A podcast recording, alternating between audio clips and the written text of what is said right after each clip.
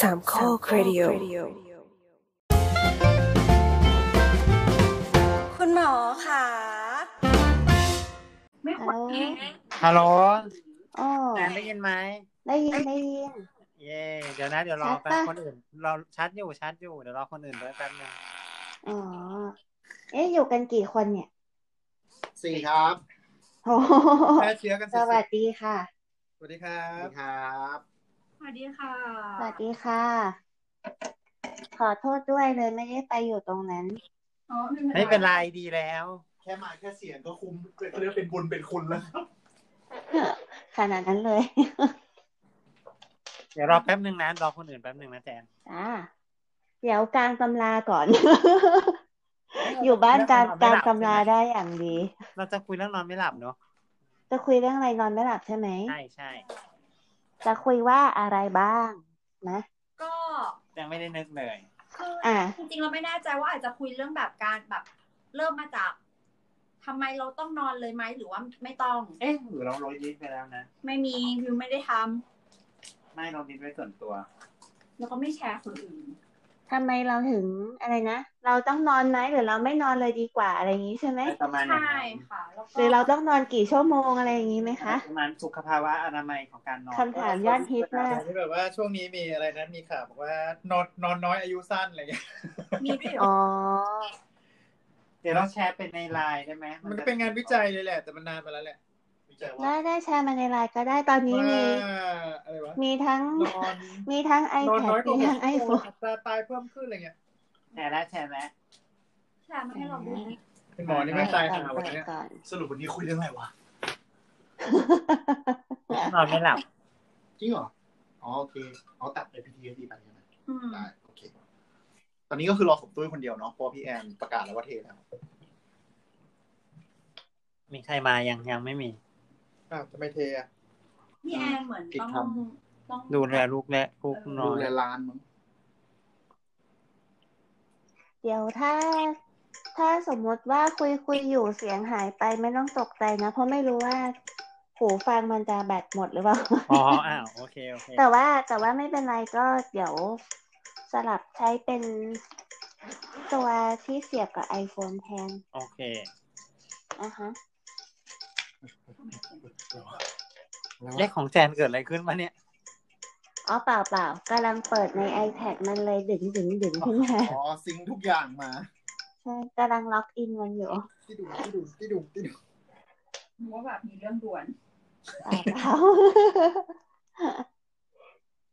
โอเคโอเคเราไม่รู้ว่าต้องพูดเรื่องแบบ REM อะไรอย่างงี้ด้วยปะไม่ต้องเนาะไม่ต้องมั้ง เอาแบบง่ายๆไหม ตกลงตกลง concept ของเรานี่คือกี่นาทีนะ ประมาณหนึ่งชั่วโมง โอเค แต่ว่าโดยส่วนใหญ่มันก็จะชั่วโมงครึ่งก็พยายามให้มันอยู่ในหนึ่งชั่วโมงเซ่มันมันออกนอกตลอดไงกว่าจะดึงเข้ามา มันก็ไม่ออกนอกเลยมาเย็บมาเย็บมาแล้ว มาแล้วสมตุ้ยมาแล้วครับ คุณตุ้ยมาแล้วสะ ดังจะมีใครมาเพิ่มอีกไหมอะนี่อาจจะไม่น่ามีแล้วนะไม่เพอลุงกินส่งสติกเกอร์ bye แล้วก็นั่นก็คงไม่มีแล้วละวันนี้โฟนอินกันหมดโอเคพร้อมไหมครับทุกคน ครับแจนพร้อมเนาะอ่าโอเคได้ได้อ่าห้าสี่สามสองสวัสดีค่ะ พบกันอีกครั้งกับรายการคุณหมอค่ะนะคะพอดแคสต์ความรู้ทางการแพทย์แบบย่อยง่าย จะพบกันทุกวันอังคารตามแอดพอดแคสต์ที่ คุณใช้เป็นประจำค่ะ ยกเว้นสาวคลาว ไม่ต้องเน้นเล่นแล้วแต่ค่ะ at tamwb ค่ะ อะ มีเคนครับ แอดโพลาเคนครับปวินครับ แอดปวินปวินครับ ลุงไรนะครับเป็นดรไรเดอร์ครับสมตุ้ยครับ ST underscore รันไทยครับ แล้วก็วันนี้เรามีแขกรับเชิญครับ คือหมอแจนครับ เย้เย้ มาละกาวมาละ หมอแจนเป็นจิตแพทย์นะครับสำหรับใครที่ยังเอ่อไม่ได้ไม่ได้ไม่ได้ฟังของเราใน EP ก่อนๆแต่ว่าก็คือวันนี้เราเราอาจจะรู้สึกว่าเรากระตุกนิดนึงนะครับ พอดีวันนี้เราใช้ระบบ เนี่ยเนี่ยโซนอันนี้อันนี้ไม่อันนี้เราไม่ได้เป็นคนกดแล้วนะเอาเสียงใครล่ะ อันนี้ลุงไรเป็นคอันนี้ลุงไรกดลุงไรซื้อแอปใหม่คือเหมาะต้องเล่าให้คุณผู้ฟังฟังก่อนนิดนึงหมอแจ้งเคยมา เคยมาเป็นแขกรับเชิญ ให้เราใน EP ที่สิบกับสิบเอ็ดนะคะ คุยเรื่องแบบโรคของจิตเวชกับเรื่องโฟเบีย ใช่ ก็ต้องขอบพระคุณหมอแจนมาก ๆ เลย คราวขอบนี้พระเราคุณกันเลยทีเดียว วันนี้เราเชิญหมอแจงอีกครั้ง เพราะว่าเรื่องที่ เอ้ยเดี๋ยวนะ วันนี้ วันนี้วันที่เราอัดกันคือวันที่วันศุกร์ที่สิบสามมีนาคมอืมสุกสิบสามสามเออตอนนี้ฝันหวานด้วยตอน ฝันนี้หวานเลยด้วยจริงๆ เข้ากับอีพีนี้เลยเนาะแต่พรุ่งนี้ยังต้องอยู่เวรนะ ตอนนี้เป็นเวลาสองทุ่มยี่สิบนะคะ แล้วก็เอ่อจริงๆ ก่อนหน้านี้ที่เราคุยกันว่าจะเชิญหมอแจนมาเนี่ย เพราะว่าหัวข้อที่เราจะคุยกันวันนี้เนี่ย ก็น่าจะเป็นเรื่องเกี่ยวกับ สมองและจิตใจ เออเราก็เลยคิดว่าน่าจะเชิญจิตแพทย์แหละมาคุยกันดีกว่า ใช่ใช่ วันนี้เราจะคุยเรื่องอะไรนะ เรื่องนอนไม่หลับค่ะ โอเคครับ งั้นเรานอนก่อนกำลังจะบอกว่าชิงไปนอนก่อนได้ไหมผู้ฟังเราอาจจะนอนไม่หลับก็ได้นะแต่ฟังเราเนี่ยใช่เปล่าหลอนอย่างนี้เหรอ เออ เป็นไปได้ ปกติแล้วคนเราความสำคัญของการนอนนี่มันมีอะไรบ้างคะ คือแบบคนเราจะต้องนอน อืมทำค่ะไมเราคนเราถึงต้องนอน เออ ไม่นอนได้ ก็ลองลองลองไม่นอนดูไหมโอ้โห เราเคยแบบไม่นอนสูงสุดแบบไม่นอนเลยอะ ตาแบบเปิดอยู่ตลอดเวลาประมาณเจ็ดสิบสองชั่วโมง โอ้สามวันเลยเหรอเคยทำได้ประมาณนั้นเหมือนกันแล้วตก็อนนั้นหลังคือจากหลังจากนั้นก็คือเหมือนกับว่า นอนนอนชดเชยไปเลยสี่สิบชั่วโมง แล้วก็ตื่นออกมาก็จำอะไรไม่ได้อีกเลย อืมอืมคือมันเหมือนแบบมันอะไรที่เคยจำได้ภายในเจ็ดสิบสองชั่วโมงนั้นหายป้าแต้มตอนนั้นทำใช่ใช่เป็นทำงานศูนย์ประสานงานซึนามิอะอ๋อก็คือก็คือรับรีจิสเตอโอ้ร์ของผู้รอดชีวิตอะไรอย่างเงี้ยเอออืมแล้วคือตอนนั้นเหมือนแบบ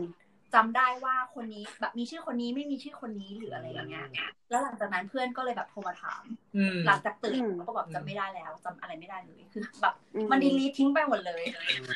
ใช่ใช่ใช่อันนี้ก็โหดมากเลยนะ นี่ส่วนตัวไม่เคยนอน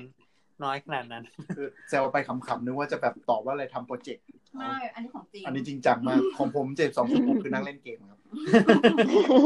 คนจริงเหมือนกันเออจริงๆนี่ก็ยังไม่เคยแบบว่าขนาด72ชั่วโมงนะคือคือแบบว่าอยู่เวร24ชั่วโมงหรืออะไรเนี่ยมันก็มันก็ยังมีช่วงที่มันให้มันนก็อนมีได้ช่วงที่มันแบบว่าเออหลุดหลุดหลุดหลุดหลุดไปไปหลับไปอะไรได้เป็น power nap อะไรเงี้ยอืมผมว่าอายุมันมีผลครับ เพราะตอนเจ็ดสิบสองชั่วโมงผมเนี่ยมปลายไง อือืมมแล้วตอนนั้นปีหนึ่งปีสองเออะไรคือเงี้ยมันกำลังจะบอกว่าลุงไรแก่ ไม่ใช่ คืออมมาตอนเนี้ย มาตอนเนี้ยของข้าพเจ้าตอนเนี้ย คือแค่ไม่ได้หลับคืนนึงก็ก็ก็ชิบหายแล้วเอาเหรอโอเคอืมอืมแต่ก็บอกว่าพออายุสามสิบมันมันทนไม่ได้แล้วเออใช่ไม่ได้ต้องนอนอย่างนี้ก็ต้องนอนแต่จริงๆนอนน้อยก็มีผลนะอย่างผมมานอนนอน อย่างวันนี้ที่ไม่ไปแล้วไข้ขึ้นอะเมื่อคืนนอนแค่สามชั่วโมงไงอืมอืมอืมโควิด ยางใจเย็นตกลงเราต้องนอนเท่าไหร่อะแทนถึงจะดีครับ คือจริง ๆเขาก็ไม่ได้หลังๆ เหมือนกับเขาก็ไม่ได้กำหนดให้มันแบบเป็น standard อะไรขนาดนั้นนะ แต่โดยทั่วๆไปมันก็คือประมาณไม่น้อยก็หกถึงเจ็ดชั่วโมงต่อวันอะมั้งอืมเนาะหรือไม่ก็ โดยทั่วๆไปส่วนใหญ่มันก็จะไม่เกินแปดถึงสิบชั่วโมงต่อวันน่ะอืม แต่ทีนี้มันก็จะมีคนบางประเภทเหมือนกันที่ร่างกายเขาบอกว่าเขาต้องนอนเกินสิบชั่วโมง บางคนนอนสิบสองชั่วโมงถึงจะพออะไรอย่างเงี้ยฮะมีนอนอันนี้สองชั่วโมงไม่ไม่แต่ว่าแต่ว่าแต่ว่าหมายถึงว่า อย่ามองสิวะเขาเขาเขานอนอย่างนี้คือต้องนอนอย่างนี้เป็นประจำนะนึกออกไหมมคือมัถ้านสเป็มนมตินิว่าสัยวันไหนะรนอน มันไม่เชิงนิสัยแต่มันเหมือนกับร่างกายมันต้องการอะ ก็จะเป็นไฮเปอร์ซอมเนีย อืมเออเป็นแบบนอนเยอะผิดปกติอะไรจนกระทั่งแบบทำงานทำการไม่ได้ นั่นก็เป็นอีกอีกแบบหนึ่งอืมส่วนก็จะมีคนอีกแบบหนึ่งที่ร่างกายบอกว่าฉันไม่ต้องนอนถึงหกชั่วโมงก็ได้อะไรเงี้ยคือร่างกายมันตื่นของมันเองอะแล้วมันก็ไม่ได้เป็นอะไรนะ บางคนนอนแบบสี่ห้าชั่วโมงต่อวันก็อยู่ได้ฟีลลิ่งที่เราเคยเห็นคนแก่อะไรอย่างนี้ป่ะครับ ที่แบบว่านอนนอนดึกตื่นเช้า หรือว่านอนแค่แบบนอนสองทุ่มเตียนทิ้งคืน แล้วก็แบบทำนู้นทำนี่ก็แกกแล้วก็แบบ อยู่ไปจนถึงสองทุ่มอีกวันหนึ่งแล้วก็นอนแค่สี่ชั่วโมงอะไรอย่างเงี้ยใช่ใช่แต่ว่ามันประเด็นจริงๆมันคืออยู่ตรงที่ว่าช่วงกลางวันน่ะ ก็สามารถใช้ชีวิตได้ปกตินะหมายถึงสมาธิความจำอะไรอย่างเงี้ย ปกติ คือเป็นไม่ปกได้ติร่างของกายเขาไม่ได้ เออ คือร่างกายไม่ได้รู้สึกอ่อนเพลียอันนั้นก็ก็จะมีคนส่วนหนึ่งที่ไม่ได้เยอะมากเท่าไหร่ ที่จะเป็นแบบนั้น แต่ถ้าถามว่าโดยปกติส่วนใหญ่ก็ ไม่น่าจะควรต่ำกว่าหกชั่วโมงนะ โดยเฉพาะเด็กๆอย่างเงี้ย เซลล์สมองมันกำลังสร้างกำลังอะไรอย่างนี้เนาะถ้าไปรีบรีบไปนอนดึกๆกันมันก็จะไม่ค่อยดีเท่าไหร่อืมส่วนใหญ่เด็กๆก็จะเน้นให้นอนแบบแปดชั่วโมงขึ้นไปถึงสิบชั่วโมงอะไรอย่างเงี้ย แต่ว่าที่ที่สำคัญกว่าจำนวนชั่วโมงก็คือ ว่าเข้านอนตอนกี่โมง อันเนี้ยสำคัญ มันสำคัญยังไงอะคะ มันสำคัญตรงที่ว่ามันไปเอ่อมันไปเกี่ยวข้องกับกระบวนการการซ่อมแซมของร่างกาย ไอ้ที่เขาเรียกว่าโกรทฮอร์โมนอะไรอย่างนี้ป่ะฮะอ่า พวกโกรทฮอร์โมนทั้งหลาย พวกการหลั่งเมลาโทนินพวกอะไรพวกเนี้ยค่ะ คือมันซ่อมแซมแทบจะทั่วทั้งร่างกายเลย ไม่ว่าจะเป็นระบบภูมิคุ้มกันร่างกาย การฟื้นฟูของสารเคมีบางตัวในสมองอะไรอย่างเงี้ยที่เราใช้มาทั้งวันอะไรอย่างเงี้ยค่ะ คือมันคือมันเหมือนว่ามันมันถูกตั้งโปรแกรมโดยเงื่อนไขสองอย่าง ก็คือไอไอการซ่อมแซมเนี่ยจะเกิดขึ้นก็ต่อเมื่อหนึ่งอยู่ในช่วงเวลาเท่านี้ถึงเท่านี้ และสองช่วงเวลาเท่านี้ถึงเท่านี้เนี่ย คือคุณจะต้องนอนหลับด้วยนะอืมก็คือไม่ถ้าใช่สมมเลิติกว่านอน ไม่ไม่ไม่ใช่ว่านอนแบบกี่โมงก็ได้อะไรเงี้ย ถ้ากี่โมงก็ได้ ประมาณหนึ่งด้วย ใช่ใช่ใช่ต้องนอนหลับลึกประมาณหนึ่งด้วย มันต้องมีเงื่อนไขสองอย่างที่ทำงานพร้อมกันไอ้ระบบกลไกการซ่อมแซมพวกนี้มันถึงจะทำงาน ถ้าสมมติว่าบอกว่านอนหกชั่วโมงอย่างเงี้ย แต่นอนเที่ยงคืนตื่นหกโมงอืมเนาะแต่ว่าไอ้ระบบกลไกเนี่ยมันอาจจะเริ่มทำงานจริง ๆ ด้วยด้วยระบบเขาเรียกเป็น biological clock อะก็คือ เป็นระบบเวลาที่มันเป็นอัตโนมัติในร่างกายอย่างเงี้ยค่ะ สมมติว่าสมมติว่ามันเริ่มทำงานตั้งแต่สี่ทุ่มถึงตีสองอย่างเงี้ยถ้าถ้าสมมติคุณนอนเที่ยงคืนกว่าคุณจะหลับสนิทจริง ๆ มันก็จะอาจจะเลยไปแบบตีหนึ่งตีหนึ่งครึ่งเงี้ยเหลือเวลาซ่อมแซมอยู่แค่ครึ่งชั่วโมงต่อวันเงี้ยมันก็ไม่พอเนาะอืมเออเพราะฉะนั้นอืมเพราะฉะนั้นถ้าจะนอนหกชั่วโมง ก็นอนสี่ทุ่มตื่นตีสี่งั้นก็จะหมายดีความกว่าว่านอนเที่ยงคืนตื่นหกโมงอะไรเงี้ย ถ้าถ้าเกิดหมายหมายความว่าถ้าเกิดคุณ adjust ตัวเองอยู่ในโซนเวลานี้ก็ควรจะอยู่เวลานั้นประมาณอย่างนั้นป่ะใช่ใช่ใช่แต่ว่าไอ้ระบบนาฬิกาในร่างกายเนี่ย มันค่อนข้าง มันค่อนข้างเที่ยงตรงนะ ในในสปีชีส์ของคนเนี่ยคือมันมันเราก็จะอยู่ เราควบคุมเออตรงนั้นไม่ได้ประมาณนี้ ใช่ใช่อันนี้เราอาจจะเป็นสิ่งที่อยู่นอกเหนือการควบคุมของเราอะค่ะ ร่างกายเรารู้ได้ไงฮะพวกแดดพวกอะไรอย่างนี้เป็นหลักปะ ใช่ใช่ใช่แสงแดดอ๋ออืมก็ถ้าแบบภาษาทางวิจัยเขาก็จะเรียกโฟโตพีเรียดอือืมมคือกลางวันกลางวันแบบมันยาวยาวแค่ไหนแดดเข้าตาถึงแค่ไหนอะไรตรงนี้คือพวกนี้มันไปกระตุ้นสมองหมดอ๋อซึ่งแสดงว่าเหมือนกับไม่ว่าใครก็ตาม biological clock ของของคนเนี่ย มันก็จะมีแพทเทิร์นคล้ายๆกัน คือมันไม่เลือกใช่กันเหรอคะ ใช่ใช่เพราะว่ามันเกิดจากแดดเป็นหลักใช่ไหมฮะ อันนั้นก็ส่วนหนึ่งด้วยเนาะเท่าเท่าที่เท่าที่อ่านมาแต่มันนะก็จะมีพวกพันธุกรรมที่มันใช่ไปควบคุมใช่ตรงนี้คือมันอ๋อคำว่าพันธุกรรมมันก็เป็นถังขยะใบใหญ่ที่เออเออเออส่วนหนึ่งส่วนหนึ่งเอออะไรไม่รู้ส่วนหนึ่งที่เราหาไม่ชัดเจนเออคือในอดีตอาจจะมีมนุษย์เผ่าพันธุ์ที่ตื่นกลางคืนเป็นหลัก แล้วอาจจะ natural selection คือหายไปแล้วอะไรอย่างนี้ มนุษย์ที่เหลืออาจจะเป็นกลางวันอย่างเงี้ยว่าว่าเอกันอไปบางทีอาจจะโดนแดดแล้วก็สลายไปอะไรเงี้ย อันนั้นไม่ใช่โดนแดดแล้วสลายไปนั่นแดกคิล่าไม่ใช่แล้วโอเคอ๋ออย่างนี้ก็คือช่วงเวลาที่เลือกนอนก็มีผลเยอะเนาะคือใช่ที่ฟังแล้วก็บางออมากเพราะว่าเป็นคนนอนเยอะ แต่นอนหลังเที่ยงคืนอืมไม่แต่ถ้าของของมิเคนอาจจะ adjust ตัวเองอยู่ในหลังเที่ยงคืนหรือเปล่ามันก็ไม่ควรปะก็ไม่รู้เหมือนกัน ซึ่งเป็นความตรงนี้เป็มันนคก็วามตอบเคยชิไม่นได้เพราะว่ามันมันไม่มีไม่มีอะไรมาพิสูจน์ว่าแต่ละคนแบบแบบคือจริงๆ biological clock ของแต่ละคนมันก็ไม่เหมือนกันหรอก อยู่แล้วเออแต่ทีนี้คือมันอ่าโดยค่าเฉลี่ยของประชากรระดับหนึ่งมันก็อาจจะประมาณนี้ แต่เราก็ไม่มีอะไรที่มันจะเป็นมาร์เกอร์ใช่ไหมครับหมอแจน ที่บอกว่าคนไหนของคจะนเป็นเนี้ยวันไหนของของคนเนี้ยเวลาไหนของคนไม่เนี้ยรู้เวเหลามือนไหนกันนะเออไม่ไม่เคยไม่เคยอ่านเจอเหมือนกันนะ แล้วก็ไม่เคยมีใครบอก แต่ถ้าอย่างยกตัวอย่างง่ายๆอย่างเช่น อย่างเช่น สมมุติว่าเวลาเราเจอคนไข้ที่มีปัญหาเรื่องปัสสาวะบ่อยหรือเรื่องฮอร์โมนพวกคอร์ติซอลอะอืม ที่เขาจะบอกว่าให้เจาะมอร์นิ่งคอร์ติซอลอย่างนั้นนะคะอืมอ่าคอร์ติซอลก็คือระดับเดี๋ยวผู้ฟังอาจจะงงเป็นเป็นฮอร์โมนชนิดหนึ่งที่เออเป็นฮอร์โมนสเตียรอยด์ที่ร่างกายเราสร้างเองนะครับอืมใช่คอร์ติซอลเอาไว้ทำอะไรคะควบคุมระดับโอ้น้ำตาลเป็นหลักเยอะเยอะมาก แต่ว่าควบคุมระดับน้ำตาลเป็นหลัก แต่ก็เกี่ยวข้องกับเอ่อการดำรงชีวิตของร่างกายใช่ ก็ก็อันนั้นคือเป็นเป็นตัวอย่างหนึ่งที่ว่าแบบ ระดับฮอร์โมนของร่างกาย ในแต่ละชนิดเนี่ยก็มีระดับขึ้นขึ้นลงลงของมันตามเวลาในแต่ละวันด้วย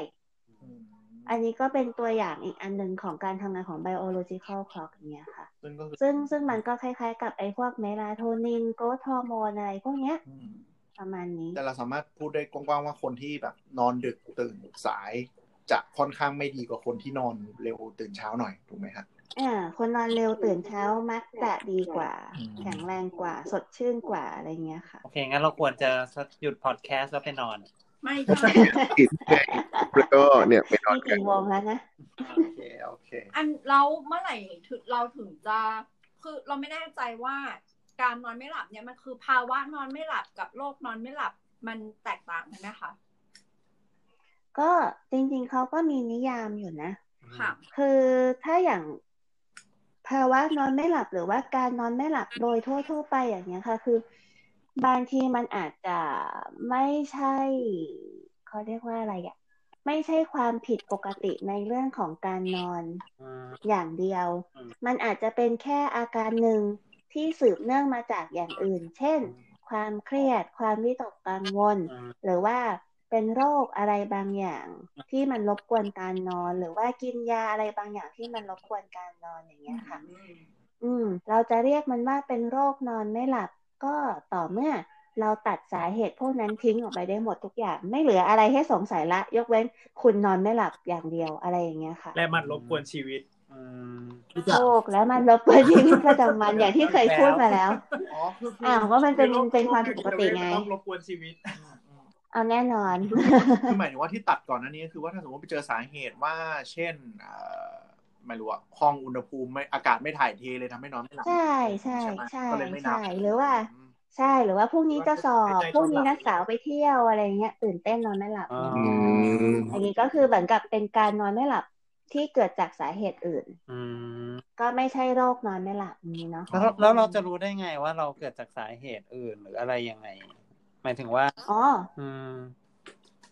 อืมรู้ได้ยังไงก็ก็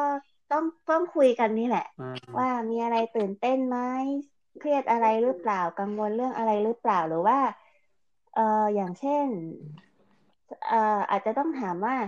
เริ่มนอนไม่หลับตั้งแต่เมื่อไหร่อืมอะไรเงี้ย แล้วช่วงนั้นมีอะไรเกิดขึ้นไหมคือดูสถานการณ์แวดล้อมของตัวว่าใช่ใช่ว่ามีเหตุการณ์ไหนที่อะไรเปลี่ยนที่แปลมันงจะมาเปลี่ยนแปลงหรือเปล่าในช่วงที่เริ่มนอนไม่หลับด้วยอะไรแบบเออเอใช่อไหมเออประมาณนั้นประมาณนั้นส่วนใหญ่ก็จะถามแบบนี้เนาะแต่จริงๆกว่าจะเจอหมอแจนนี่น่าจะนานป่ะครับ เหมือนกับว่ามันก็น่าจะมีการคัดกรองมาจากตรงส่วนของ OPD อย่างนี้ก่อนไหมอะไรอย่างเงี้ยอืมเออปกติที่รับคนไข้มา ก็ประมาณหนึ่งก็ประมาณหนึ่งก็จะมีคนอีกส่วนหนึ่งที่แบบพุ่งตรงมาที่แผนกจิตเวชเลยอย่างเงี้ยค่ะอย่างนี้แต่ว่า อืมอย่างนี้แสดงว่าถ้าเป็นโรคนอนไม่หลับอย่างเงี้ย มันถือว่าเป็นโรคทางจิตเวชอย่างหนึ่งด้วยเหมือนกันหรือเปล่าคะคือคือจริง ๆ มันอาจจะไม่ได้เชิงโรคทางจิตเวชนะแต่มันเป็นโรคเกี่ยวกับการนอนไม่หลับ ซึ่งมันมีผลมาจากสมองอะค่ะ เพียงแต่ว่า เอ่อยาที่ใช้เนี่ยมันเป็นยาในกลุ่ม ที่จิตเวชใช้อยู่ เพราะฉะนั้นก็เลยกลายเป็นว่าจิตเวชก็ดูเรื่องนี้ได้ เพราะว่า เพราะว่าส่วนหนึ่งของเรื่องนอนไม่หลับ มันอาจจะไม่ใช่นอนไม่หลับเพียวๆไงอืมอืมอืมมันอาจจะเป็นซึมเศร้าวิตกกังวลอะไรอย่างเงี้ยหรืออะไรก็ได้อะที่มันก็เกี่ยวข้องกับจิตเวชด้วยเหมือนกันอืมอ่าก็เลยก็เลยกลายเป็นโรคที่โอเคละคุณนอนไม่หลับคุณก็มาแผนกจิตเวชน่าจะดีกว่าอย่างเงี้ยค่ะอืม แล้วแบบประมาณการนอนไม่หลับนี่มันสามารถแบ่งเป็นชนิดหรืออะไรแบบ เป็นกลุ่มอะไรอย่างนี้ได้ไหมคะเอ่อการนอนไม่หลับใช่ไหมก็ถ้าอย่างคร่าวๆถ้าพูดถึงอาการ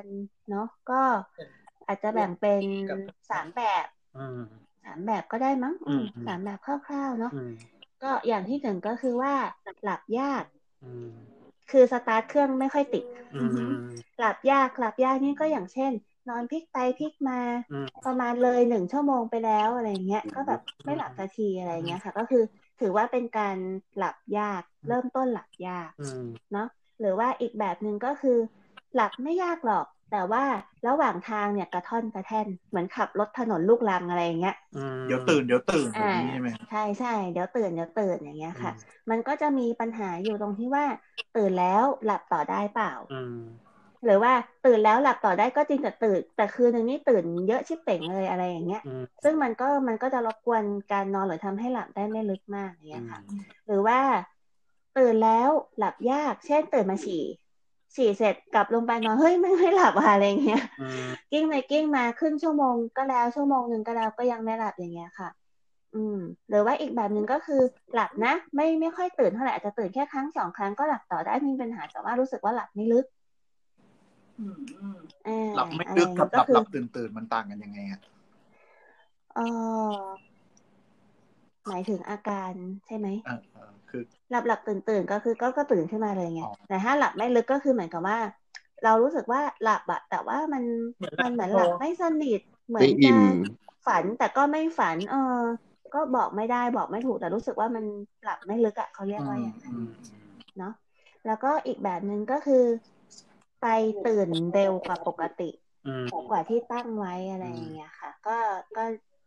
อันนี้ก็เรียกเป็นภาษาอังกฤษมันก็ใช้คำว่า early morning awakening อะไรอย่างเงี้ยค่ะอืมอืมแต่ถ้ามีอาการอย่างนี้ แล้วรู้สึกสดชื่น รู้สึกปกติ มันก็ไม่ถือว่าเป็นโรคป่ะฮะหรือว่าหรือว่าหรือว่าต้องใช่ใช่คือถ้ามีอาการแต่ก็ไม่ได้เป็นอะไร ก็ก็ไม่เป็นไรค่ะก็ก็ไม่ต้องเป็นความผิดปกติของเราก็ได้ มันอาจจะเป็น อาจจะเป็นปกติของร่างกายเราแต่ว่า ส่วนใหญ่ถ้ามันเป็นอย่างนี้เนี่ย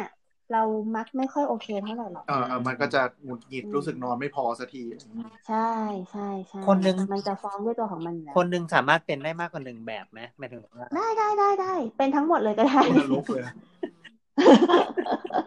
เป็นทั้งหมดเลยก็ได้ค่ะอืมเออหลับยากด้วยหลับกระท่อนกระแท่นตอนเช้าก็ ตื่นเร็วทไปทำไมก็ไม่รู้อะไรอย่างเงี้ยอืมอืมแถมหลับตื่นด้วยอะไรเงี้ยโอ้โหอืมอืมใช่ใช่ประมาณเนี้ยค่ะ ก็มันจะมีอยู่อันนึงก็คือว่าถ้าถ้าเป็นคนที่หลับยาก ส่วนใหญ่มันอาจจะเกี่ยวข้องกับเรื่องของความเครียดความวิตกกังวอืลมคือแบบตาตาพยายามหลับอะแต่ในหัวมันวิ่งตลอดเวลาอืมคิดเรื่องงานพรุ่งนี้พรุ่งนี้จะเป็นยังไงหน้าอะไรอย่างเงี้ย อันนี้มักจะเป็นเรื่องของวิตกกังวอันลอันนี้เจอได้บ่อยแต่อีกบ่อยไหมบ่อยบ่อยบ่อย อันนี้บ่อยที่สุดเลยปะหมายถึงว่าแล้วก็เจอกันบ่อยๆอืมอืมโดยเฉพาะในวัยอันนี้ทำงานก็อะไรอย่างนี้ ใช่ จริง ๆ เจอ เจอได้ได้ได้หมดเลยนะโอเคเจอได้หมดเลยนะเออประเภทหลับยากอย่างเงี้ยเนาะอืมเออือมแล้วก็อีกแบบหนึ่งก็คือเอ่อที่ตื่นเร็วกว่าปกติอ่าฮะ เนาะเวลาที่หลับแล้วตื่นเร็วกว่าปกติเนี่ย ถ้าถ้าเป็นทางของของจิตแพทย์เองเนี่ยก็จะสงสัยไว้ก่อนแล้วว่า เอ๊ะ มันเกี่ยวข้องกับโรคซึมเศร้าหรือเปล่าอืมแต่มันไม่ได้มันไม่ใช่ร้อยเปอร์เซ็นต์หรอกอืนะมอืมเออแต่ว่าโดยส่วนใหญ่แล้วคนที่เป็นโรคซึมเศร้าอะค่ะเออลักษณะพิเศษอย่างหนึ่งเรื่องเรื่องการนอนไม่หลับของเขาเนี่ยก็คือตื่นเร็วอืมเช่น เช่น แต่เดิมปกติเดิมเนี่ย เป็นคนตื่นหกโมงอืม แต่พอช่วงที่แบบอารมณ์ซึมเศร้าไม่ค่อยสดชื่น มีเรื่องเครียดมากๆร้องไห้บ่อยขึ้นเนี่ย จะตื่นแบบตีสามตีสี่อะไรอย่างเงี้ยอืมอ่าแต่ว่าแต่ว่าไม่ไม่ไม่ใช่ร้อยทั้งร้อยนะคะแล้วก็มาอีกแค่อะแค่เป็นจุดอะไรนะนะอะไรนะมาอีอาอะไรนะทำไมอะมาเที่ยวอีกนะความแค้นฝังลึกเอออะไรประมาณนี้ แต่ว่าที่เจอบ่อยๆสำหรับโรคซึมเศร้าก็ ก็อันนี้ด้วยแล้วก็ทั้งหลับยากด้วยก็มีหรือไม่ก็แบบนอนกระท่อนกระแท่นฝันบ่อยฝันร้ายอะไรอย่างเงี้ยค่ะ จริงๆก็เจอได้หมดเลยอืมแล้ว อันนี้เมื่อไหร่เราจะต้องไปหาหมอคะอืมอืมเมื่อกระทบกับการใช้ชีวิตประจำวันเหมือนเดิมหรือปะใช่ ถูกต้องแล้วครับ ใช่ใช่อันนั้นแหละ อันนั้นแหละจริงๆก็ก็ก็ก็แล้วแต่นะ ก็แล้วแต่อืม รู้สึกว่ามันไม่โอเคไม่ปกติก็ก็มาเลยก็ได้ค่ะ หรือว่าถ้าเอ่อในเบื้องต้นจริง ๆ มันก็อาจจะพอจัดการกับตัวเองได้ก่อนก็ได้อืมเช่น จัดเรื่องสิ่งแวดล้อมอะไรอย่างเงี้อืยมบางทีอาจจะเป็นแบบอากาศร้อน เสียงดังอืมเออ หรือว่าคนข้างๆนอนกรนมากอะไรอย่างเงี้ยอืมเออมันก็ต้องไปจัดการคนข้างๆก่อนเช่นหาอะไรมาอุดปากไว้อะไรอย่างเงี้ยเดี๋ยวเขาเดี๋ยจะวตายทำหมดหน้าเลยมีความโผล่ขึ้นมาไม่ใช่ละเอาแต่หลัก ๆ ก็คือถ้าถ้าเราพอรู้สาเหตุแล้วก็ค่อยๆค่อยๆแท็กเกอร์ไปทีละจุดทีละจุดจนสุดท้ายแล้วก็ยังไม่รู้ก็ค่อยไปหาหมออะไรอย่างนี้ใช่ไหมอ่าถูกต้องถูกต้องใช่ใช่ใช่มีมีอะไรบ้างนะแต่เดี๋ยวขอทวนใหม่ อะไรที่เราควรจะต้องดูก่อน ว่าสมมุติว่าเออเราเรานอนไม่หลับ อะอ่าเราเราโอเคให้เราปรับยังไงก่อนก่อนที่เราสมมติเรายังไม่อยากไปหาหมออะไรอย่างเงี้ยอ่าอ่าอ่าก็ถ้าถ้าพูดถึงเรื่องนี้เนี่ย มันก็มันก็จะเข้าประเด็นเขาเรียกว่าเป็นสลีปไฮยีนอือฮึก็คือคุณอะไรนะ คุณลักษณะที่ดีของการนอน เตรียมตัวเข้านอนหรืออะไรปสุระขมาณลักษณะเนี้ยสุขลักษณะอ่าเออสุขลักษณะถูกต้องถูกต้องถูกต้องอันนั้นแหละอันนั้นแหละ อันนี้ก็ลอกมาจากของอาจารย์ทานตะวัน เป็นอาจารย์อาจารย์ที่อยู่แผนกจิตเวชที่รามาเนาะก็แอบลอกมาอยู่ ก็เอ่อก็จะมีอย่างเช่นเคลียร์ก่อนว่าช่วงกลางวัน ช่วงช่วงระหว่างวันอย่างเงี้ยค่ะ เรามีการนอนกลางวันเยอะเกินไปหรือเปล่าอืมคือไม่ไม่ควรจะนอนกลางวันนั่นเอง ไม่ควรจะนอนกลางวัน ถ้าถ้ามันไม่ไหวจริงๆเนี่ยอาจจะใช้เป็นลักษณะงีบอะค่ะ คือไม่ใช่แบบนอนบนเตียงอันหนานุ่มแสนสบายอะไรเงี้ยไม่ใช่เนาะคือเป็นขนาดงีบงีบแค่แบบสิบนาทียี่สิบนาทีหรือไม่เกินครึ่งชั่วโมง ถ้าจริงๆประมาณยี่สิบนาทีอะกำลังดีสิบถึงยี่สิบนาทีเนาะถ้าเลยกว่านี้ส่วนใหญ่จะตื่นขึ้นมาแล้วปวดหัวแล้วก็ง่วงกว่าเดิมค่ะ หรือว่าถ้าแบบ นอนดีๆ นอนยาวๆไปเลยอย่างเงี้ยกลางคืนมันก็จะพานไม่หลับเอาเนาะเพราะมันหลับไปช่วงกลางวันแล้วอะไรเงี้ยอืมคือคือการงีบงีบระหว่างวันไม่ใช่เรื่องแย่ถูกไหมฮะแต่พยายามอย่าให้เกินยี่สิบนาทีองนี้พยายามอย่าเยอะพยายามอย่าใช่เยอะใช่ใช่อย่าเยอะอย่าเยอะสิบถึงยี่สิบนาทีที่เราเรียกว่า power nap อะไรประมาณเนี้ยอืมใช่ใช่ใช่ประมาณนั้นนะคะอันนี้อย่างแรกเนาะอย่างแรก อืมนี่อย่างแรกเนาะอย่างที่สองก็คือ ดูว่าสิ่งแวดล้อมเวลาที่เราจะนอนเนี่ยเป็นยังไงอืมสิ่งแวดล้อมก็เช่น อุณหภูมิเนาะที่นอนของเรามันโอเคไหมบางคน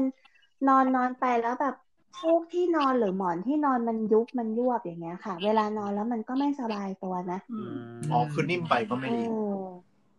นิ่มไปก็ไม่ดี แข็ง ก็แล้วแต่ความชอบของคนแต่ว่า ไอ้ประเภทฟูกที่มันยุบหรือหมอนที่มันยุบลงไปเป็นแบบเป็นทรงของเราแล้วอะค่ะ อันนั้นนอนแล้วมันจะแบบ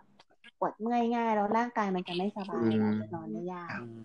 ก็จะหลับหลับตื่นตื่นอะไรอย่างเงี้ยค่ะ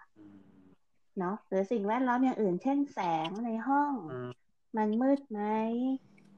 หรือว่าถ้าอย่างบางคนกลัวความมืดตอนกลางคืนอย่างเงี้ยค่ะ อาจจะใช้เป็นดิมไลท์ที่แบบติดอยู่ที่พื้นอะที่เขามีขายกันเนาะ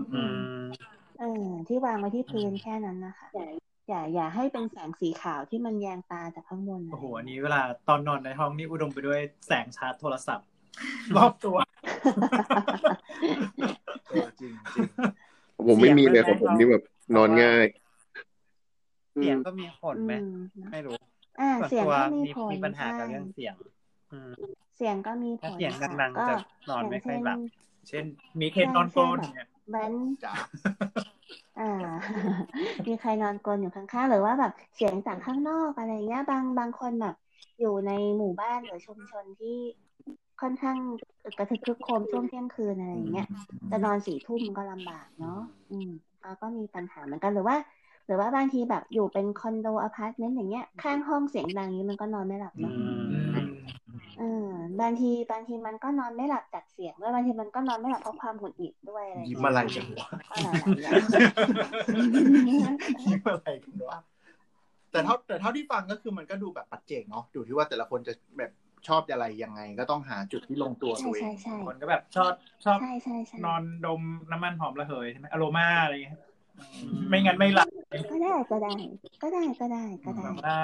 บางคนนอนแล้วมีผีอำเอ๊ะไม่ใช่เออแต่มันไม่มีคำตอบที่ตายตัวเนาะว่าแบบไหนดีกว่า ซึ่งเวลาเราไปอ่านในไกด์ออนไลน์มันจะชอบแบบ แบบนี้ดีกว่าแบบนี้ดีกว่า ซึ่งมันไม่เสมอไปใช่ไหมใช่ มันไม่เสมอไปถึงว่า ถ้าถ้าเรายังรู้สึกว่า เอ๊ะมันยังไม่เคยลองแบบนี้ก็ลองดูก่อนก็ได้ค่ะ ยังไม่ต้องมาพบจิตแพทย์ก็ได้ก็แล้วแต่อืม เนาะ แล้วก็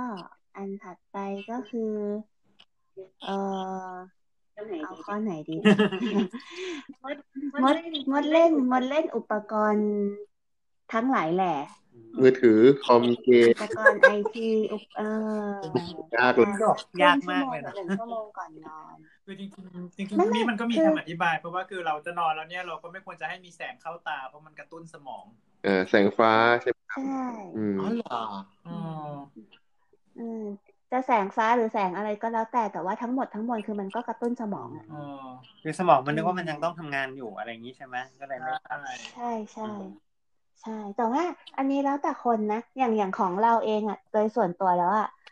ปกติเวลาก่อนจะนอนที่นั่งเล่นเกมก่อน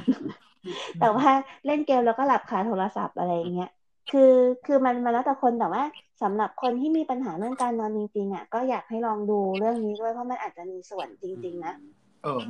มันบางคนดูซีรีส์ก่อนนอนอย่างเงี้ย เอาไปเก็บไปนอนคิดอะไรกว่าจะหลับมันก็เป็นชั่วโมงเหมือนกันเนาะเออก็มีส่วนนี้ก็บางทีก็นอน นอนดู YouTube เนี่ยแหละ แล้วก็แบบว่า iPad หล่นใส่หน้าอันนั้นสมน้ำหน้าอืมค่ะ ก็อันนี้เนาะแล้วก็มีอย่างเช่นเรื่องกินอาหารอะไรอย่างเงี้ยเอค่ะออ่าแก๊สเยอะเรื่องกินอาหารเกิดใช่กินเยอะเกิดกินเยอะมื้อเย็นแล้วก็นอนเลยอย่างเงี้ยเกิดแน่นอนมันมันก็ก็อึดอัดไม่ไหวเนาะอะปวดท้องด้วยบางที ใช่ มันก็อึดอัดด้วยแล้วจริง ๆ มันเป็นการเพิ่มระดับเมตาบอลิซึมของร่างกายเนาะ ร่างกายมันก็อุณหภูมิสูงขึ้นหลังกินอาหารอืมใช่ปะเพราะมันต้องทำงาน ต้องดูดซึม ต้องนู่นต้องนี่อะ คือร่างกายมันยังไม่นิ่งอย่างเงี้ยอ๋อค่ะร่างกายก็บอกว่าตื่นก่อนตื่นก่อนอย่าเพิ่งหลับจะย่อยอาหารก่อน เออ มันก็จะยิ่งหลับยากนะอืมอืมก็ ก็ พยายามถ้าถ้ามีปัญหาเรื่องการนอน ก็ลองเช็คดูนิดนึงว่ามื้อเย็นน่ะเรากินหนักไปไหมแล้วก็กินแบบกระชั้นชิดกับเวลาที่จะนอนมากไปหรือเปล่าอะไรอย่างนี้เนาะก็ดูยังไม่ค่อยมีอะไรแบบค่ะพิสดารแบบว่าเออก็ก็ลองดูเป็นอะไรที่อืมรู้ลๆองกันอยู่เหมือนกันนะอืมใช่ใช่ก็ลองค่อยๆฟังไปเรื่อยๆก็แบบว่าพยายามเนงอะดสารกระตุ้น เช่น ชากาแฟก่อนนอน อืมใช่ใช่จริง ๆ จริง ๆ ถ้ามีปัญหาเรื่องนอนนะคะจะแนะนำเลยว่าหลังเที่ยง หลังเที่ยงจะไม่ให้กินพวกเครื่องดื่มที่มีคาเฟอีนอะหรือว่าอะไรก็ตามที่มีคาเฟอีนนะคะงดไปเลยไม่บอกว่าคุณมันไม่มีปัญหาแล้วเออผมจะถามไม่ไม่เคยบางบางทีก็เป็นแตจริงๆอันนี้มันบางทีก็เป็นเหมือนกันเพราะบางทีคือแบบว่าช่วงบ่ายมันง่วงมากไงก็จะแบบว่าซัดเอ่อ เอสเพรสโซ่อย่างงี้กาแฟดำอเมริกาโน่ content ของคาเฟอีนนี่ไม่ค่อยเยอะแต่ว่าที่นั่นคือกาแฟ drip เพราะว่ากินแบบว่า Venti ไงแก้วใหญ่กินเข้าไปตอนประมาณสักสี่โมงเย็นเพราะว่าจริงๆมันลงเวรหกโมงอะไรเงี้ยอืมเออแต่ปฏิกิริยาคาเฟอีนแต่ละคนที่สนุกมากเลยนะอย่างผมอะไม่เหมือนกันเลยนะเออต้องบอกว่าแฟนทุกวันแบบไม่มีปัญหาหลับสบายใช่ใช่ แต่อย่างแฟนเนี้ย ถ้าเผลอกินกาแฟหลังบ่ายสองปุ๊บนะ โอ้โห คืนนั้นนี่นรกเลยนอนไม่หลับไม่หลับอย่างผมอะ อย่างผมอย่างเงี้ย กินกินก่อนนอนก็ได้อะคือแบบใช่สี่สี่ทุ่มปุ๊บ แล้วก็แบบอีกสี่ทุ่มครึ่งก็หลับแล้วอะไรเงี้ยใช่คือเคยเทสกับตัวเองด้วยว่าแบบกินกาแฟทุกแบบกาแฟก่อนนอน กับไม่กินไม่ต่างอืมไม่ต่างเลยไม่มีผลเลยเลยทั้งสิ้นอืมอืมเป็นเป็นไปได้เออ ผมมีคำถาม ว่าจริง ๆ แล้วเนี่ยเคยได้ยินว่าเวลาถ้าสมมติว่าก่อนนอนเนี่ยควรกินนมอุ่นหรือนมร้อนก่อนนอนไหม เพราะว่าบางคนอ๋อถ้าเป็นเกิร์ดก็ไม่คงไม่แนะนำนะไม่เพราะว่าบางบางความเชื่อเขาเคยบอกว่าอ่าถ้าสมมติว่ากินกินนมอุ่นๆ ก่อนนอนจะทำให้นอนหลับได้สนิท แล้วก็จะมีผลิตภัณฑ์ที่เป็นเหมือนกับว่า เป็นโปรตีนจากนมตัวหนึ่งที่แบบกินเข้าไปแล้วจะทำให้ อ่านอนหลับได้ดีขึ้นเหรออืมอืมเป็นเป็นอะไรเป็นเป็น good night milk เออ อืมที นี้ก็มันไม่ได้ขนาดนั้นใช่ไหมใช้ได้ผลไม่รู้ผลของแต่ละคนใช่ มันมันมันไม่ได้ผลขนาดนั้นค่ะ ถ้ามันได้ผลขนาดนั้นมันคงทำมาคือนี้ก็เคยได้ยินเหมือนกันแต่ก็แบบว่าอืมเหมือนเหมือนจะมีเหมือนจะมีเหมือนจะเคยมีคำอธิบายด้วยว่าอะไรสักตัวแต่ไม่รู้จริงตรงนั้นมันเป็น pseudoscience วะทิปทิปทิปแทนหรือทิปโตทิปเฟโตนแฟอะนไรเนอะสักอย่างที่มีทิปแฟนอยู่เป็นในกรดอะมิโนเอออะไรประมาณนั้นทิปโตอะแฟใช่ใช่เป็นกรดอะมิโนชนิดหนึ่งที่อยู่ในในในโปรตีนนมอย่างเงี้ยค่ะอยู่ในแต่ว่ากล้วยด้วยเขาอยู่ในกล้วยด้วยใช่แต่ว่า คือคือไอ้กรดอะมิโนตัวเนี้ย มันช่วยให้การนอนหลับดีขึ้นจริง แต่ปริมาณอะ มันก็มีผลด้วยซึ่งปริมาณในกล้วยที่เราจะสาคือต้อมางรถกินไปทั้งเขมือบเข้าไปได้เนี่ย ที่จะยัดเข้าไปในตัวได้เนี่ย หรือว่าของอื่นปก่อนริมาณนมที่เราจะเทลงไปในตัวได้บอเนี่กยว่าเอาจริงๆมันคงไม่เนี่ได้ยมากพอขนาดคือนั้นคือในเมื่อมันเป็นกรดอะมิโนเนี่ยดังนั้นคือ ร่างคือกายผลิตได้ ไม่ไม่ใช่คือคือคือกว่าที่กินเข้าไปเสร็จปุ๊บใช่ไหมกว่าจะย่อยย่อยย่อยย่อยอ่าจากจากโปรตีนใหญ่ๆ ให้มันกลายเป็นอ่ากรดอะมิโนตัวจิ๋วๆนี่ใช้เวลาอีกเท่าไหร่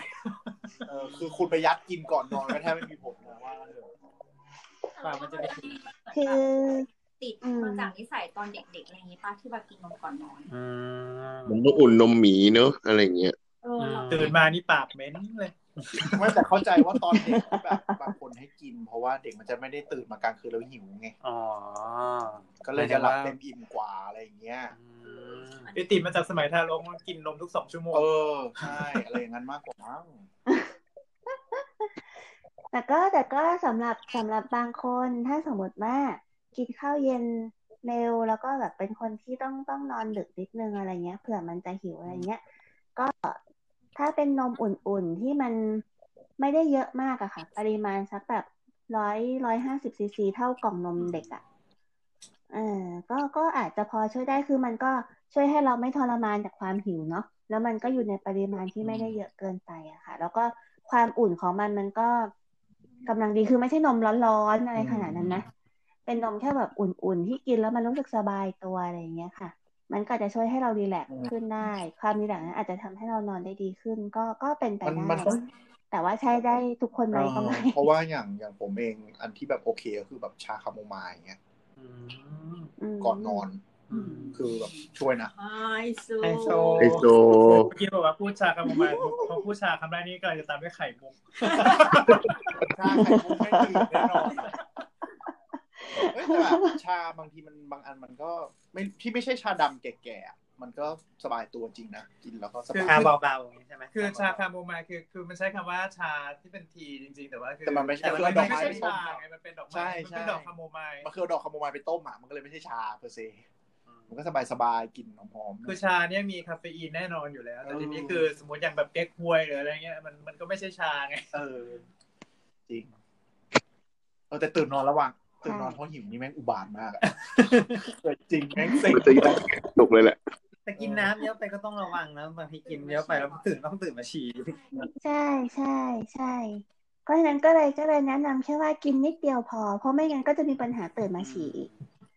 นะคะ เพราะฉะนั้นก่อนนอนเนี่ยก็ไม่ได้แนะนำให้กินน้ำแบบหนึ่งแก้วเต็มขนาดนั้นเนาะก่อนนอนสักสองชั่วโมงอย่างเงี้ยค่ะ ถ้า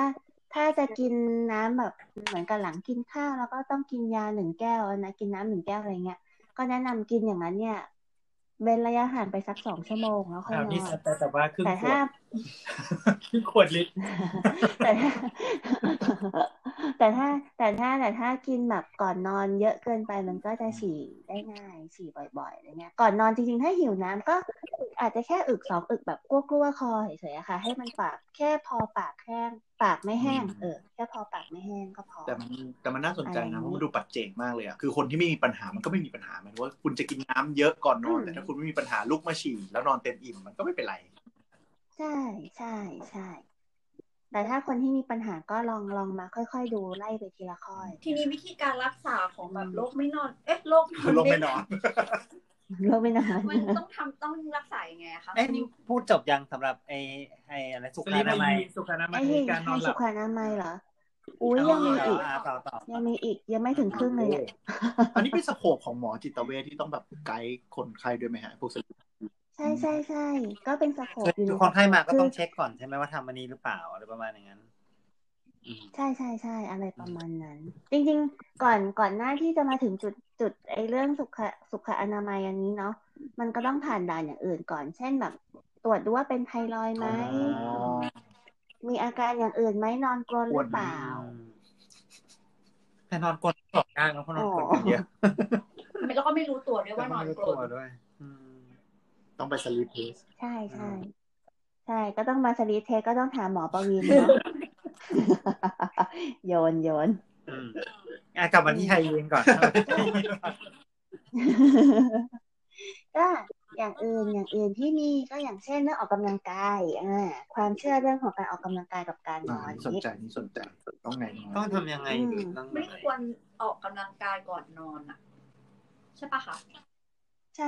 ใช่ คือถ้าไม่มีปัญหาเรื่องนอนก็ไม่เป็นไร แต่ถ้าเป็นคนที่มีปัญหาเรื่องนอนนะคะก็ควรจะควรจะออกกำลังกายให้ห่างจากเวลาที่เราจะนอนเนี่ยอย่างน้อยๆสามถึงสี่ชั่วโมงอันนี้อะจริง อืมเนาะหรือว่าถ้าออกจะออกกำลังกำกายลังอยู่แล้วไปนอนคงนอนไม่หลับอยู่แล้วนะไม่ไม่ไม่คืออย่างอย่างอย่างผมมันเคยมีความเชื่อว่าแบบ ถ้านอนไม่หลับเนี่ยให้แบบ ลุกออกไปวิ่งให้ตัวเองเหนื่อย หรือทำให้ตัวเองเหนื่อย จะทำให้ตัวเองอ๋แบอบโอ้หลับยง่ายขึ้นอะไรเงี้ยกว่าจะหลับอันนั้นมันคงจะต้องเหนื่อยแหกมากๆเลยนะอันนั้นพับอะอันนั้นไม่ได้เรียกว่าหลับอันนั้นเรียกว่าพับไม่แต่ว่าเคยมีช่วงหนึ่งก็คือออกกำลังกายก่อนนอนเยอะมาก แล้วสิ่งนี้ก็คือแบบสักพักนะไม่ใช่แบบออกกำลังกายแล้วก็นอนคือเอานะออกกำลังกายเสร็จไปอาบน้ำแล้วสิ่งที่แบบได้คือร่างกายมันไม่ยอมหลับ หรือต่อให้หลับปุ๊บช่วงประมาณแบบช่วงครึ่งแรกๆอะมันจะแบบแบบรู้สึก ไม่ไม่ไม่หลับอะเออหลับไม่สนิทเนี่ยเหรอไม่สนิทเลยซึ่งผมก็คงแล้วแต่คนนะเนาะถ้าเขาแบบทำเป็นคงชินแล้วไม่มีปัญหาก็คงได้ใช่ใช่ก็ก็ถ้าถ้าถ้าจะแนะนำที่ออกกำลังกาย คือมันก็จะเรียกว่าออกกำลังกายไหมอะ มันเป็นพวก stretching exercise คือเหมือนกับทำแบบโย relaxation คะ อ่ายืดเส้นยืดสายโยคะ ที่มันเป็นโยคะเบาๆโยคะ เย็นหรืออะไรไม่รู้เขาเรียกอะไรก็ไม่รู้อะฮะไม่รู้อะมันมีโยคะร้อนกับโยคะเข้าใจอะไรโยก็คะไม่ร้อนรู้มันจะแบบเหนื่อยหน่อยโยคะเย็นมันก็จะแบบเน้นเป็นสบาย เอาโยคะร้อนเออเอาเอาอันที่ทำแล้วมารีแลกซ์ทำบนเตาเผาโยโยคะเย็นทำในห้องแอร์เลยเบาก็คือเน้นเน้นการออกกำลังกายที่ผ่อนคลายที่จะเหมาะกับนอนๆใช่ ไม่ใช่แบบใช่ยืดเส้นยืดสายให้ร่างกายมันคลายอะไรอย่างเงี้ยค่ะ ก็ได้ อันนั้นก็ได้แต่การออกกำลังกายเป็นประจำก็ช่วยเรื่องนอนถูกไหมครับถูกค่ะ แต่ก็ไม่ไม่ใช่ ไม่ใช่สามถึงสี่ชั่วโมงก่อนนอนเนาะโอเคอืม คือคือถ้าอย่างแบบคนที่คนที่เป็นสายออกกำลังอยู่แล้วอย่างเงี้ยค่ะ คือเหมือนกับว่าเป็นคนที่รู้ว่าตัวเองจะต้องเป็นคนออกกำลังเสมอเสมอเนี่ย พอจับให้ไม่ออกกำลังสักเอาแค่สองอาทิตย์ขึ้นไปอะ มันจะเฉานะแล้วมันก็จะนอนไม่ค่อยหลับด้วยอืม เป็นเหมือนแบบพวกเสพติดการออกกำลังกายอะไรอย่างเงี้ยด้วยคือมันไม่เชิงเสพติดอาการออกกำลังกายนะแต่หมายถึงว่าร่างกายของคนคนนั้นเนี่ยมันต้องการการ movement อะซึ่งอันนี้มันเป็นธรรมชาติของแต่ละคนนะอย่างอย่างของเราก็เป็นเคยเป็นตอนที่เรียนนักศึกษาแพทย์อะอยากได้อยากได้อย่างอืมจีเนติกอย่างนั้นบ้างอะครับ อันนี้กลับกันคือออกกำลังกายเยอะๆแล้วนอนไม่หลับอยากอยู่เฉยต้องกินแทนฮะๆเออเออเออเออกินบำบัดกินบำบัด อะไรประมาณกลับนี้มาเนาะให้ยินต่ออ่าอ่า อย่างอื่นก็เอ่อความสะอาดอาบน้ำอุ่นนี่มันถ้าความสะอาดอาบมอาบน้ำอุ่นอัอะไรก็แบบนี้อันนั้นก็ของใครของมันเนาะอาบน้ำอุ่นมันก็มันก็คือเทคนิคการอืมรีแลกซ์อย่างหนึงนั่นแหละอืมทำยังไงก็ได้ให้รู้สึกว่ารีแลกซ์เนาะแล้วก็ อ๋อ เอ่อ ถ้าสมมติว่าลงไปนอนแล้ว เนาะกิ้งไปกิ้งมาสักครึ่งชั่วโมงละก็ยังไม่หลับสักทีแนะนำว่าให้ลุกขึ้นมาเลย ไม่ต้องไปทนเฮ้ยอันนี้เพิ่งรู้นอนนี่เพิ่งรู้อะยังไงสักฮะครึ่งชั่วโมงเหรออ่าเพราะว่าสักครึ่งชั่วโมงหรือถ้าบางคนรู้สึกแบบไม่ไหวละสิบห้านาทียี่สิบนาทีก็ลุกขึ้นมาเลยก็ได้ค่ะ แล้วก็ไปทำอย่างอื่นแทน เช่น นั่งฟังดนตรี นั่งฟังเพลงที่มันสบายๆหรือว่าจะอ่านหนังสือที่มันแบบ ไม่ใช่หนังสือหนัตื่งนสือเต้นชวนอะม่วงไม่ใช่อ่านหนังสือแล้วตื่นเต้นอะไรอย่างเงี้ย หนังสือเรียนก็ได้ อะไรก็ได้ที่อ่านแล้วมันแบบต้องใช้สมาธินิดนึงคือมันต้องแบบ มันจะทำให้เราง่วงนิดๆอย่างเงี้ยค่ะหรือจะลุกขึ้นมาทำเก็บห้องเก็บนู่นเก็บนี่กระจุกกระจิกนิดหน่อยอะไรอย่างเงี้ยที่มันไม่ใช่แบบถึงขนาดถูบ้านขัดห้องน้ำอะไรอย่างเงี้ยก็เยอะไป แต่กลัวเก็บห้องกระจุกกระจิกนี่จะไม่รับทำอะไรเบาๆอะแต่ว่าที่ประเด็นประเด็นอันนี้ก็คือว่าถ้าไปฝืนทนนอนเนี่ย ร่างกายมันจะเรียนรู้ว่าเตียงเนี่ย มันนอนไม่หลับ แล้วมันก็จะไม่ชอบเตียงนี้ เพราะฉะนั้นเมื่อไหร่ที่มานอนเตียงนี้ มันก็จะไม่หลับอีก เพราะมันเกิดความไม่สบายตัวอย่างเงี้ยมันมีค่ะเงื่อนไขนี้ด้วย สิ่งที่เราอะร่างกายนี่ก็ฉลาดในสิ่งที่มันไม่ควรฉลาดนะบางทีใช่คือคือสิ่งที่เราพยายามทำก็คือการตัดวงจรที่เราจะไม่ชอบเตียง เขาบอกว่าเตียงเนี่ยมีไว้ทำกิจกรรมแค่สองอย่าง ก็คือการนอนกับเล่นเซ็กอืมห้ามทำอย่างอื่นนอกเหนือจากนี้ เช่น ถ้าจะอ่านหนังสือจะเล่น iPad จะทำโน่นทำนี่เนี่ย ให้ไปทำที่อื่นที่ไม่ใช่บนอ๋อเตียงไม่งั้นร่างกายคือมันถึงว่ากิจกรรมอะไรก็ตามที่เราทำแล้วเราไม่หลับอะอย่าเอามาอ๋อทำบนเตียงร่างกายจะจำว่าตรงนี้ไม่ใช่ที่นอนนะ ก็ตื่นซะถูกวินแม่งถูกต้องที่สิบบนเตียง อ๋อมีหน้าก็คือคนที่เอาหนังสือสอบ หรือว่าติวกันบ้านบนเตียงมันถึงไม่หลับใช่ไหมฮะบางคนอืมคือแบบมันก็อาจจะทำให้แบบมาเรียนรู้ไงว่า อยู่ตรงเนี้ยมันไม่หลับไงอืมแต่ว่าสำหรับบางคนเนี่ยคือถึงเตียงปุ๊บเนี่ยหนังสืออะไรก็ตามเถอะหลับหมดก็ก็ในอันนั้นก็อีกนี่แบบหถ้านึยิ่งงถ้ายิ่งเปิดหนังสือเรียนบนเตียงเนี่ยนะรับรองไปเลยอะไปเลยเร็วมาก osmosis แน่นอนใช่ไหมครับ เออถ้าอย่างนั้นก็ต้องเตรียมไว้ข้างข้างหมอนเนาะถ้าวันไหนนอนไม่หลับก็เอาหนังสือมากาอ๋อหรือวาง แล้วก็หัวแนบ อย่านอนเล่นเกมอะไรอย่างนี้ใช่ไหมมันก็จะติด ใช่ใช่นอนดูซีรีส์บนเตียงอะไรอย่างเงี้ยค่ะ มันจะไม่ค่อยหลับเท่าไหร่ หรือว่า หรือว่าช่วงกลางคืนที่แบบบางคนมีปัญหาว่าตื่นกลางคืนขึ้นมาแล้วไม่หลับอย่างเงี้ยค่ะ ก็ถ้ามันไม่หลับจริง ๆ ก็ลุกขึ้นมาทำอย่างอื่นเลย ไม่ต้องไปทนอดทนที่จะกิ้งไปกิ้งมาบนเตียงเพราะมันไม่ได้ผลหรอก แล้วมันก็จะยิ่งทำให้แย่ลงขอบใจในระยะยาวอันนี้ดูเจ๋งอืดีมอะจริงๆเหรอ นี่เพิ่งรู้จริงๆเหรอ เพิ่งรู้ ก็คือพยายามคนส่วนใหญ่พยายามฝืนฝืนไปเรื่อยๆไง จนมันเหนื่อยอะอืมแล้วก็แบบหลับไปตอนไหนก็ไม่รู้ใช่ซึ่งแบบถ้าเข้าที่จะคือแบบกะเวลาเข้าๆมันเกินครึ่งชั่วโมงอะ บางทีมันเป็นชั่วโมงเลยกว่าจะแบบเลียจนหลับอะอืมเอออืมคือคือถ้าถ้าเป็นแบบคืนสองคืนก็ไม่เป็นไรนะ แต่ถ้ามันเป็นอย่างนั้นทุกคืนก็ไม่ไม่โอเคแล้วล่ะ ควรจะขึ้นมาจริงทำจริงวิธีคืออืมค่ะ แล้วก็ แล้วก็ง่วงเมื่อไหร่ก็กลับไปจนริองนแบบว่าเราเองเนี่ยแบบว่าบางทีดีไม่ดีคือเหมือนเหมือนสร้าง condition อะไรบางอย่างบนเตียงมาแล้วก็บอกว่าใช่ใช่ใช่คือถ้าหยิบถ้าหยิบการ์ตูนมาอ่านหรือว่านอนดู YouTube บนเตียงเนี่ยแป๊บเดียวหลับเลยการสะกดจิตนะครับถ้าถ้าอย่างนั้นก็โอเค ถ้าอย่างนั้นก็โอเค ก็ไม่เป็นไรเนาะกับอีกอันหนึ่งก็คือ คนที่แบบตื่นกลางดึกบ่อยๆ อย่างเงี้ยค่ะ มักจะมีนิสัยที่แบบต้องดูนาฬิกาว่ากี่โมงแล้ว ผมชอบท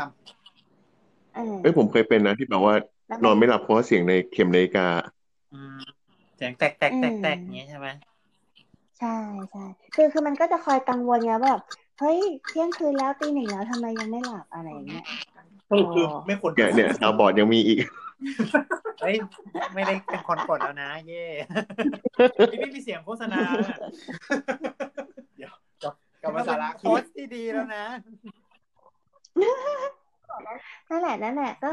ก็แนะนำว่าให้เอานาฬิกาเนี่ยออกไปห่างๆจากตัวเลยไม่ต้องไปสนใจมันช่างมันสนใจแค่ว่าเข้านอนกี่โมงแล้วคุณจะต้องตื่นกี่โมง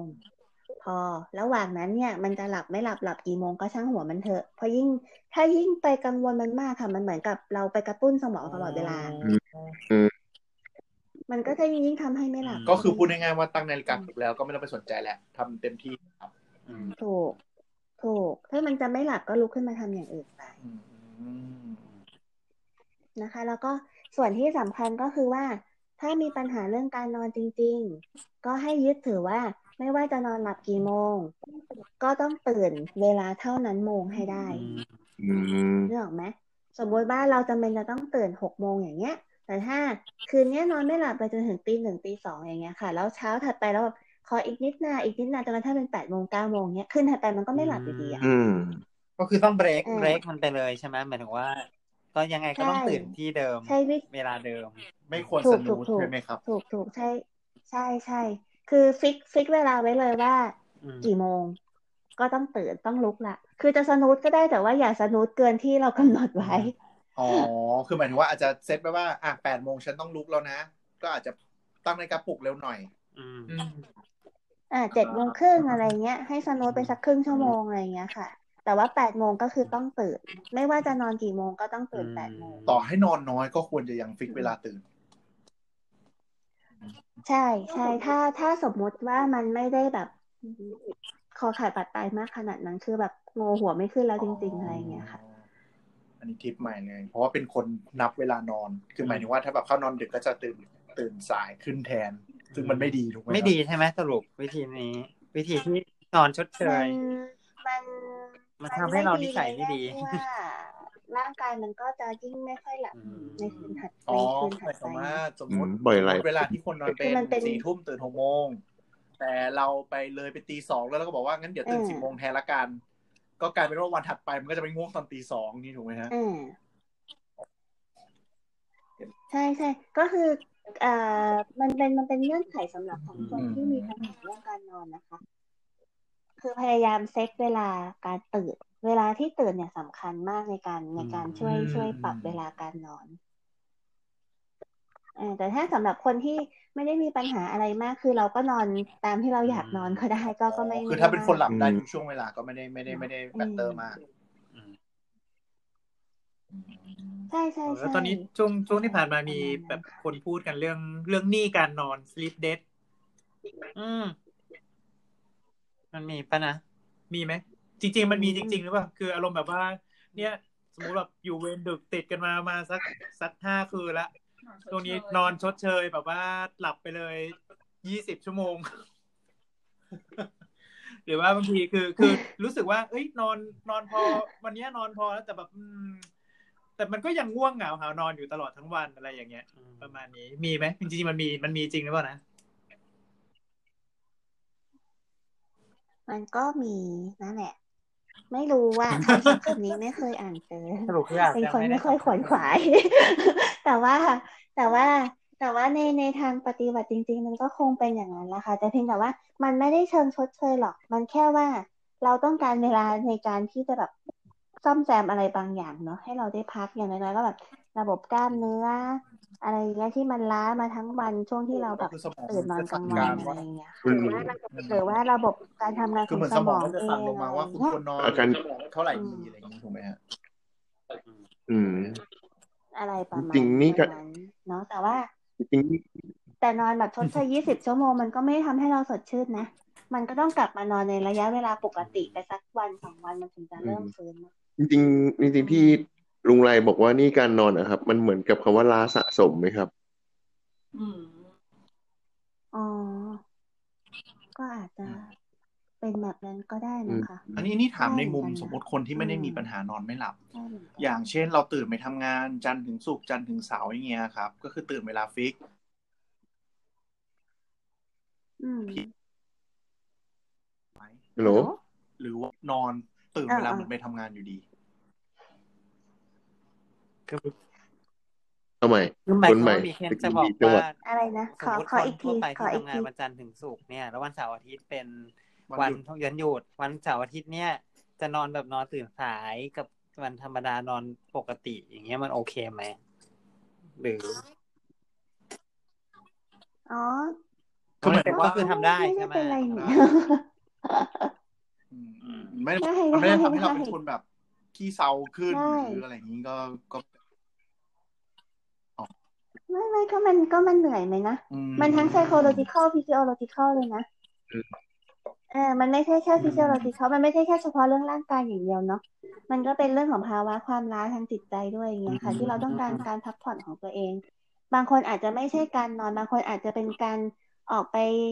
ออกกำลังกายข้างนอกบางคนอาจจะเป็นการออกไปปิกนิกบางคนอาจจะเป็การนนกาอรนไปก็ช้ออาปจจะปิ้งเป็นอย่างเงี้ยกิจค่ะกรรมหนึ่งซึ่งที่ก็แล้วแต่เป็นคนการพักผ่อนแต่ทางถ้าจิตใจอย่างนั้นอืมก็คือถ้าถ้าแบบไม่ได้มีก็ไม่ได้มีก็ได้ภาระก็ได้อะไรก็ก็ได้อาจจะวันนั้นอาจจะไม่ต้องตั้งนาฬิกาปลุกก็ได้ แล้วก็ตื่นตามที่ตัวเองอยากตื่นอย่างนี้ได้ใช่ไหมได้อืมก็ถ้าเราไม่ได้มีปัญหาการนอนไงใช่ปะอ่าแต่ถ้าเรามีปัญหาการนอนปุ๊บ การตั้ง schedule การตั้งตารางเวลาการตื่นที่แน่นอนอืมก็จะดีกว่าสำหรับตัวร่างกายของเราเองอย่างเงี้ยค่ะเออแต่ก็ไม่ได้จำเป็นต้องเคร่งครัดมากขนาดนั้นใช่นะเดี๋ยวมัใช่นจะจเคริรีงยดๆกำลัอีงกจะบอกเครียดว่าไปอีกก็นอนไม่หลับชอบอีกมีแอปที่มันมา track sleep track ไงแล้วทีนี้บางคนก็อาจจะรู้สึก เฮ้ยทำไมวันนี้เรานอนได้เท่านี้ทำไมวันนี้เรานอนได้เท่านั้นอะไรอย่างเงี้ย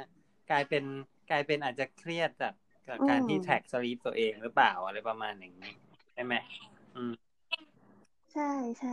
ใช่ คือ คือว่าง่ายๆก็คืออะไรก็ได้ที่มาแบบรู้สึกว่าเรากดดันอะอืมไอ้สิ่งนั้นนะต้องกำจัดออกไป เวลาช่วงที่จะนอนเนี่ยคือ ควรจะเป็นเวลาที่เราจะต้องรีแลกซ์ตัวเอง มันเป็นเวลาที่อืมมันเหมือนกับการดูแลตัวเองชนิดหนึ่งอะนะคะ เพื่อให้เราแบบพร้อมในการที่เราจะต้องทำงานในวันถัดไป เพราะฉะนั้นถ้าแบบเวลาที่จะนอน แต่ก็เอามาคิดเรื่องงานอย่างเงี้ย มันก็เหมือนกับ เราใช้ต้นทุนของเราไปเรื่อยๆ แล้วเราจะเอาหัวหน้าร้านประสานงานก็กำจัดมันไปมันจะได้ไหมเนาะสรุปสรุปง่ายๆก็คือว่า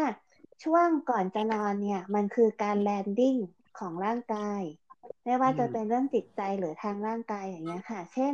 การทำให้ร่างกายแบบ relax มากขึ้น ผ่อนคลายมากขึ้น หรือว่าลดอุณหภูมิตัวเองลง สังเกตไหมว่าเราหลับในห้องแอร์อัดแอร์ที่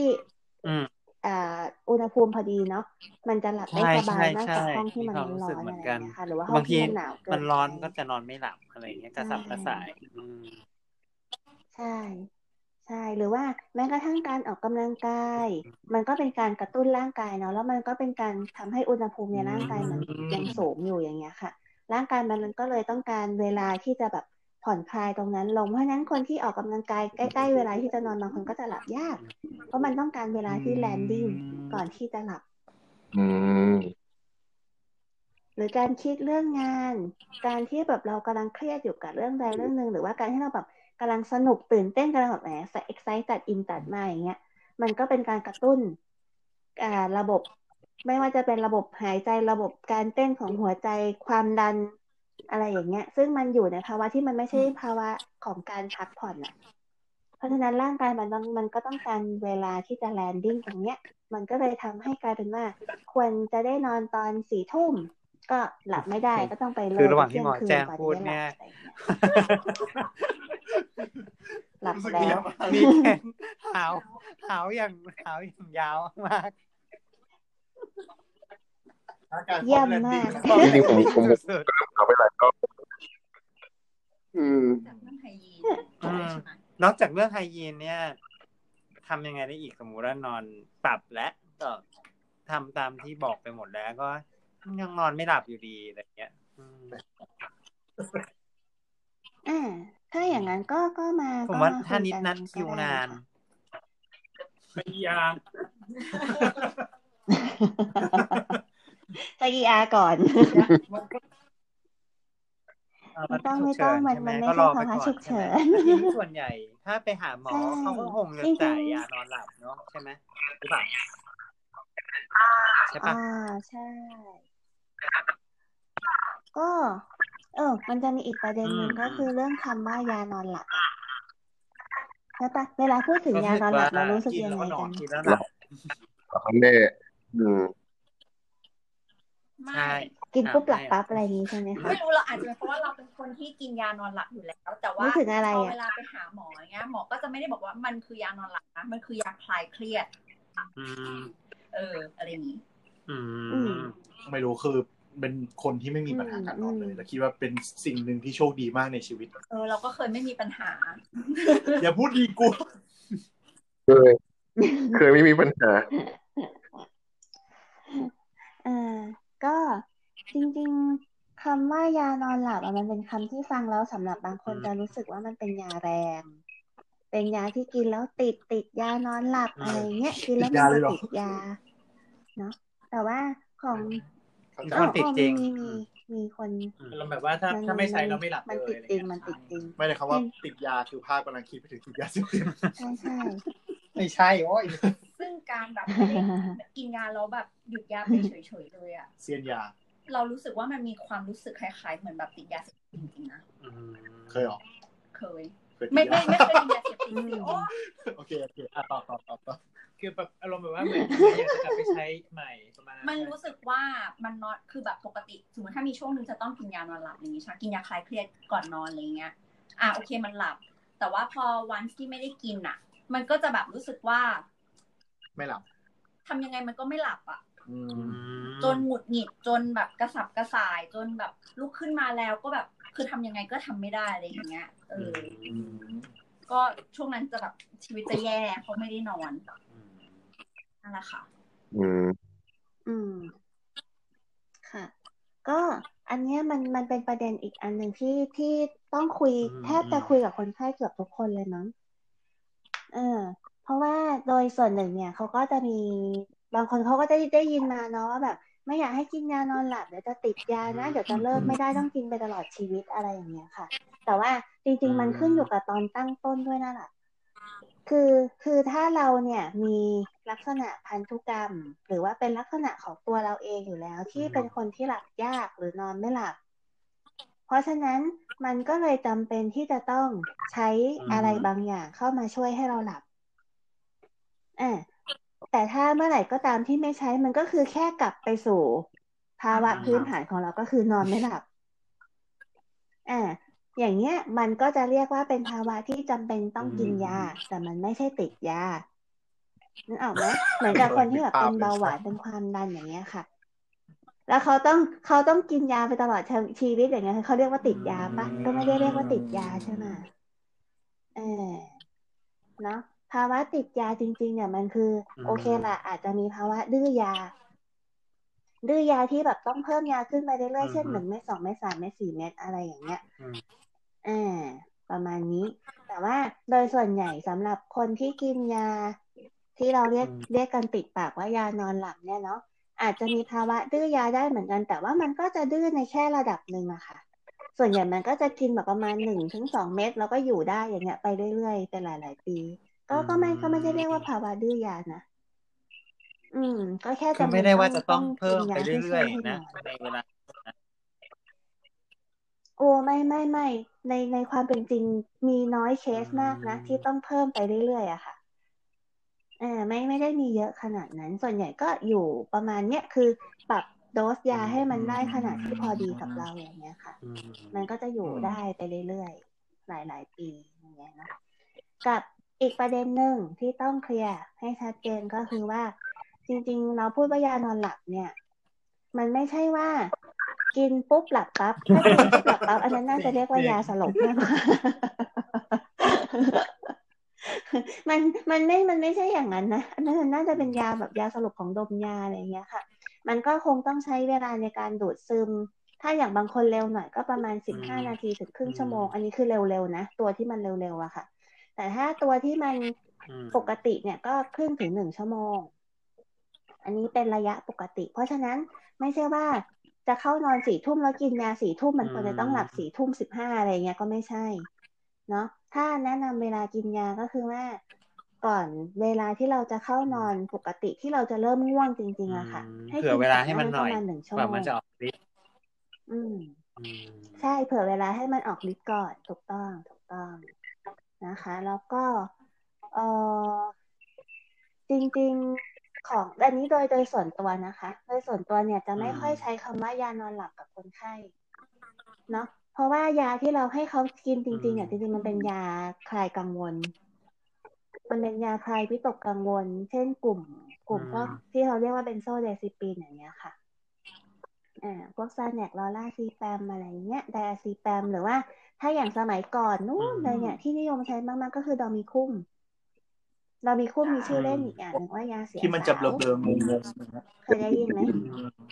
ยามอมอะยามอมเออยามันมองได้มอมอยู่เออคือตัวเนี้ย คือตัวเนี้ยออกออกฤทธิ์เร็วออกฤทธิ์เร็วจริง ๆ แล้วมันก็มึนแล้วมันก็อาจจะทำให้แบบ มีภาวะเหมือนกินเมาเหล้าเมาอะงงคืองๆใครทำอะไรก็ด้ทำไปอะไรอย่างนี้ใช่ไหมใช่ ใช่ใช่ กับปัจจุบันเนี้ยดอมิคุ้มเนี่ยเราไม่ค่อยใช้กันละ ในในในใช้น้ำสลบการรับยาปติก่อนใส่ท่อทั่วไปนะคะช่วยหายใจอืมแมงดาอีกเอออะไรประมาณนั้น ก็จะอยู่ส่วนใหญ่ส่วนใหญ่จะเป็นการใช้ในโรงพเอ่อยาโดยมีบาลกุ้งละใช้ในเราไอจะซีไม่ยูค่อยปเพื่อล่อยเพื่อบางทีเราจะน็อกคนไข้ไม่ให้ต้านเครื่องอ๋อเวลาใส่ท่อช่วยหายใจอ๋อที่เขาจะแบบไม่ให้ต้านเครื่องลอยช่ลวอยยก็ไม่เลยคือจะไปเลยอืมไม่เหมือนเหมือนแบบ เหมือนไม่เราไม่รู้เหมือนกันแต่พี่ชายเราอะช่วงท้ายๆคือเขาจะให้โดมิคุ้มตลอดเวลาอ๋ออันนั้นคือ อันนั้นคือคือให้ให้เพื่อแบบเพื่อให้หลับเลยให้ให้แบบดิบเข้าเข้าเส้นเลยอืมอืมเอออืมแต่ก็คือคนที่โดนเขาจะอาการแบบงงๆคือมันก็เมามันๆก็หลับอะมันก็หลับอะจากประสบการณ์ที่เคยโดนดอมิกุ้มมาตอนใช่เข้าไปถูกนะตอนตอนถูกเข้าไปทำหัตถการอะไรบางอย่าง คือช่วงนั้นเป็นช่วงที่แบบว่ายังเป็นเลส i เดนต์อยู่ไงอ่าเออตอนนั้นช่วงอดนอนชิบหายไวายปวงมากพอโดน พอโดน พอโดนดอมิกุ้มเข้าไปนี่คือแบบตื่นมา ชีวิตนี้ไม่เคยหลับสบายขนาดนี้มาก่อนเลยโลกสดใสตื่นขึ้นมาแบบโอ้โหตาใสปิ๊งโลกสดใสแต่คือยังยังพอจำเหตุการณ์ก่อนที่ก่อนที่จะหลับไปได้แต่ว่าช่วงนั้นคือจนกระทั่งแบบ ตื่นขึ้นมาแล้วไม่ไม่รู้จำไม่อะไรรู้อะไรไม่ได้เลเลยยเออคือคืออันเนี้ยมันจะเป็นข้อเสียอย่างหนึ่งที่ปัจจุบันเนี้ยก็จะไม่นิยมใช้กันละ แล้วก็จะค่อนข้างจริงๆค่อนข้างออกแนวต่อต้านด้วยในการใช้ดอมิกุ้มกับคนไข้ทั่ว ๆ ไปอย่างเงี้ยค่ะเนาะเพราะฉะนั้นหลาย ๆ โรงพยาบาลก็จะมีมาตรการละว่าเราจะไม่จ่ายดอมิกุ้มเพราะเพราะให้อะไรกับอะคนไข้แบบเอากลับบ้านอ๋อ เพราะว่ามันติดง่ายค่ะ มันติดง่ายมันกระชากแล้วมันก็มีผลเสียหลาย ๆ อย่าง แล้วเราโอเคจริงโอเคๆเราไม่รู้ด้วยว่าเขาเอาไปทำอะไร อืม บางคนก็เอาไปใช้เหมือนเป็นยาเสพติดชนิดหนึ่งอะเพราะว่ามันมันเสพติดได้ไงมันเป็นยาควบคุมเนาะอืมนะคะ แล้วก็ตอนนี้เนี่ย มันก็จะมียาอีกตัวหนึ่งอืมที่ชื่อว่าซาแนกอืมหรืออัลพาโซแลมหรือโซแลมอะไรก็แล้วแต่ ตัวนี้เนี่ยเป็นอีกตัวหนึ่งที่เอาไปบางเสียคซารั้วงเหมือนกัเขานก็เอาไปใช้มอมเหมือนกัน ถูกเป็นยาเสียสาวอีกอีกตัวหนึ่งเหมือนกัน แต่ว่ามันไม่ได้แรงเท่ากับดออืมิกุ้มมอืมแต่ถึงยังไงก็ตามตัวนี้ก็ยังต้องใช้ด้วยความระมัดระวังนะคะ เพราะจริงๆเราก็ยังใช้อยู่เรื่อยๆ แต่ว่าจะ ใช้ด้วยความค่อนค่อนข้างเหมือนกับไม่ไม่คืไม่อได้ยาปล่อทั้ยงหมดง่ายๆยาเท่าทั้ไหงหมร่ดที่พูดมาก็คือ กินแล้วอาการก็คือจะง่วงนะคะถูกไหมครับอ่าคือไม่ใช่ยานอนหลับที่คนเข้าใจกันอย่างที่บอกก็คือกินปุ๊บแล้วแบบพับไปเลยไม่ใช่ก็จะง่วงง่วงงั้นก็หมายความว่าไม่ไม่ไม่ไม่ใช่ไม่ใช่งั้นก็หมายความว่ามันยังบางคนง่วงๆกินมันก็อาจจะ ถ้าเกิดว่ารู้สึกยังมีสิ่งมาเร้าอยู่อะไรเงี้ย มันก็จะไม่หลับเหมือนกัน แต่สมมติว่าไม่หลับคุณว่าได้ได้อะกิได้นแล้วแต่ได้คุณก็ได้ยังเหมือนกันบางนั่งเล่นเออ iPad หรืออะไรอย่างเงี้ย ก็มันก็จะยังไม่หลับอย่างนั้นใช่ไหมๆแต่จากประสบใช่จากใช่ประมีสบคกาวารมณ์เป็ที่นกินไปได้ยาเหมือนยากันคลายนะเคเพราะฉะนั้นรียดยาคลายเส้นครั้งหนึ่งก็ไขคือเส้นเออก็นั่นแหละคลายเครียดนั่นแหละไม่เขาบอกว่าอะไรยาที่ทำให้ให้แบบสมองอะไรนะคลายความง่วงของเขาอะนั่นแหละเอออมก็เวลากินมันก็จะเหมือนกับ สมมติก่อนหน้านี้ที่เราแบบ คิดไม่ตกนอนไม่หลับอย่างเงี้ย อาการที่กินก็คือมันจะแบบเออเดี๋ยวค่อยคิดเถอะช่างมันนอนไปก่อนอะไรเงี้ย มันจะแบบแรงต้านมันจะลดลงอะมันจะแบบง่วงง่วงอะไรเงี้ยอืมเริ่มขี้เกียจคิดอะเริ่มแบบอืมจากที่อืมก่อนก่อนเทคยาก็คือเราจะคิดเยอะอืมแบบเฮ้ยจะเป็นยังไงโอเคไหมอะไรนี่นั่นแต่พอกินก็จะแบบมันจะเริ่มแบบอืมช่างมันเริ่มไม่อยากคิดละอะไรเงี้ยนอนเถอะอะไรเงี้ยกาวอย่างนั้นอะอืมค่ะ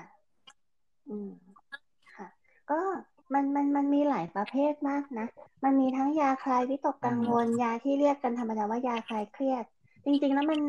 ถ้าแบ่งสมมติว่าถ้าแบ่งตามไม่ใช่สมมติ ถ้าแบ่งตามภาษาที่เราใช้จริง ๆ เนี่ยก็คือพวกกลุ่มเป็นโซเรซิปีนเนาะอีกกลุ่มหนึ่งเป็นพวกไตรไซคลิก อันเนี้ยมันจะเป็นแบบพวกอะมิทิปนอทิปอะไรอย่างเงี้ยค่ะ ซึ่งโดยทั่วๆไปเราก็จะเรียกว่ายายาคลายเครียดเหมือนกัน เพราะว่ามันมีสรรพคุณอย่างหนึ่งคือมันทำให้ง่วงอืมคล้ายๆ กับกินยาแก้แพ้แล้วง่วงอะค่ะ อารมณ์นั้นเนาะอืมบางคนก็ถนัดกับยาตัวนี้มากกว่า ยาแต่ละตัวก็จะถูกกับยาแต่ละคนไม่เหมือนกัน บางคนกินตัวนี้แฮงก์บางคนไม่แฮงก์บางคนกินแล้วตื่นมาปวดหัวอะไรอย่างเงี้ย มันก็ต้องค่อยๆมีแฮงแบบก์ด้วยฮะคือปรับปวดหัวไปแทเรื่อยบๆไม่หลับอืมแฮงก์แฮงก์เราเคยใช่แบบใช่ตื่นมาปวดหัวตอนแล้วมึนๆเช้า เลยกินแล้วเหมือนเหมือนกินยาแก้แพ้บางตัวเออเหมือนนะกินที่มันกินเหล้าเลยแล้วอะมันตอนเช้ามันจะแห้งไม่รู้ใครเคยกินหรือเปล่าของเรากินยาบางใช่ตัวใช่บบก็ตื่ก็แล้วแต่คนไงใจสั่แล้วแต่คนอืมอืมอ๋ออันนั้น อันนั้นส่วนใหญ่เป็นอ่ามีเป็นมีผลได้ข้างเคียงมีได้ของเหมือนกันยาอืมเออด้วยฤทธิ์ด้วยฤทธิ์บางอย่างที่มันใช่ไปกระตุ้นใช่ระบบประสาทอัตโนมัติ ก็เลยบอกว่าก็จะบอกหมอว่าเออขอมันไม่ไม่เอา diazepam อะไรเงี้ยเพราะตื่นมาแล้วมันจะแบบใจสั่นอืม หรือมีผลข้างเคียงอะไรประหลาดประหลาดเป็นไปได้ค่ะกินแล้วหิวข้าวอะไรเป็นไปได้อันนั้นเป็นยาคลายก็ครียดจะเป็นยาคลายเครียดกลุ่บามงต้านตัซึวมเศร้าที่กินกินแล้ว ด้วยด้วย อันนั้นส่วนใหญ่จะเป็นเออเอฟเฟกต์มันแบบมันกินไม่หยุด ก็ใช่บางคนก็บอกว่ากินแล้วรู้สึกปากแห้งคอแห้งอย่างเงี้ยค่ะ ยาพวกนี้ก็คือสั่งได้อืมโดยหมอทั่ว ๆ ไปเนาะอะไรหมายถึงว่าไม่จำเป็นก็มีจะต้องเป็นจิตแพทย์ก็สั่งได้ สั่งได้แต่ว่าสำหรับบางโรงพยาบาลเขาจะจำกัดอืมเพราะว่ามันมีข้อควรระวังในการใช้ ซึ่งซึ่งถือว่าจิตแพทย์ดูแลได้แล้วแต่โรงพยาบาลได้ดีกว่าอืมหมันถึงว่าเราเราเรียนมาทางสมมนี้ติว่าอย่างเนี่ยแล้วแต่ที่ทำงานอยู่โรงพยาบาลก็คือถ้าสมมติว่าคนไข้มาเพื่อเพื่อเอายาพวกเนี้ย เราจะจ่ายได้ไม่เกินห้าเม็ดอืมประมาณนั้น คือเหมือนเขาให้เทคไปชั่วคราวจะได้หลับอืมได้สบาย ก็ประมาณนั้น แล้วก็คือเราก็นัดมาเจอไอ้นี่จิตแพทย์ใช่ อ๋อ ใช่ค่ะ อย่างที่ที่ตัวเองทำอยู่ก็ให้ได้ไม่เกินหนึ่งสัปดาห์หรือสิบเอาเม็ดไปอะไรแล้วอย่างเงี้ยค่ะสิบวันดิฉัน มากจริงๆ คือแบบสองอาทิตย์อะไรอย่างเงี้ยจูจูจูจูจูยาวๆไปแต่ว่าถ้าถ้าเป็นเป็นเป็นอะไรนะคนไข้ที่ที่เข้าใจว่า take แล้วไม่มีเอฟเฟกต์ไม่มีอะไรยังไง ก็คงพิจารณาได้ป่ะดูแล้วเนี่ยอืมอ๋อคือเอ่อดีดีแล้วค่ะที่พูดประเด็นนี้ คือยาพวกนี้เนี่ย ไม่แนะนำเป็นอย่างยิ่ง ไม่แนะนำเลยว่าอืมกินเองจัดการเองซื้อเองอืมสั่งยาเอง ไม่แนะนำเลย เพราะว่า เพราะว่ามันจะมี side effect หรือว่าผลข้างเคียงบางอย่างที่อาจจะไม่ได้อาจจะไม่ไม่ได้นึกถึงแล้วไม่ได้ระวังอะไรอย่างเงี้ยค่ะ อย่างเช่นยากลุ่มที่พูดไปก็คือพวกเบนโซไดซิปินเนาะเรามีกุ้มซาแนกลอร่าซีแปมคอนาซีแปมไดซิแปมพวกเนี้ยค่ะ คือมันก็มีงานวิจัยบางงานเหมือนกันที่บอกว่ากินไปนานๆระยะยาวเนี่ย มันอาจจะทำให้เป็นสมองเสื่อมได้ง่าย กว่าคนปกติ เพราะฉะนั้นถ้าสมมุติว่าอายุสักห้าสิบหกสิบอย่างเงี้ยค่ะแล้วเริ่มมีปัญหาอืมเรื่องการนอนไม่หลับซึ่งซึ่งมีได้เป็นปกติอยู่แล้วเนาะก็บางทีอาจจะลองเลี่ยงเป็นใช้ยาตัวอื่นก่อน สักตัวสองตัวอืมถ้ามันไม่ได้ผลจริง ๆ ถึงจะมาใช้ยากลุ่มนี้ ซึ่งมันก็ต้องชั่งน้ำหนักละว่า ระหว่างนอนไม่หลับ แล้วอดนอนนานๆ แล้วทำให้เซลล์ในสมองมันไม่ดีเนี่ย แล้วมันก็มีโอกาสเป็นสมองเสื่อมได้เหมือนกัน กับปัญหาสมองเสื่อมที่มันอาจจะเกิดได้จากยาเนี่ย เราจะเวทข้างไหนชนะเออบางทีก็ต้องแต่ก็คต้อนงคุยไข้กับบางคนคนไข้คงแบบค่ะหงุดหงิดอารมณ์ฉุนเฉียวเพแล้วราะขอให้ได้นอนไม่ก่อนแนะนำคงอาจจะต้องให้เขาใช้แล้วนะ ใช่ใช่ใช่คือใช้ถ้าแบบชั่วคราวเนี้ยค่ะแต่ไม่อยากเรให้ไม่ใช้แบบต่อเนื่องกันนานๆแล้วปรับอ๋อเองปรับขึ้นปรับลงเองอะไรอย่างนี้เนาะใช่ใช่คือถ้าจำเป็นต้องใช้นานๆต่อเนื่องอันเนี้ยเราก็จะเป็นคนดูให้ไงแล้วก็จะคอยถามว่าหลงลืมเริ่มเป็นหรือยังการรู้มอสึกนิยัเตงอไงร์ด้วยกินแล้วใช่มันไหมแย่ว่าลเกิงดหรือดีขึ้นอะไรอย่างเงี้ยเอค่ะฟเฟกต์อะไรขึ้นอย่างอื่นหรือเปล่าอืมอ่าใช่อืมใช่ต้องถามตรวจสอบเป็นระยะระยะ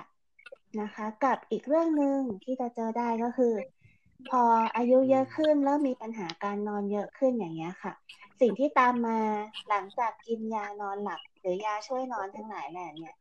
ก็คือปัญหาเรื่องการเดินเซล้มง่ายขึ้น โดยเฉพาะตื่นมาเข้าห้องน้ำกลางคืนอย่างเงี้ย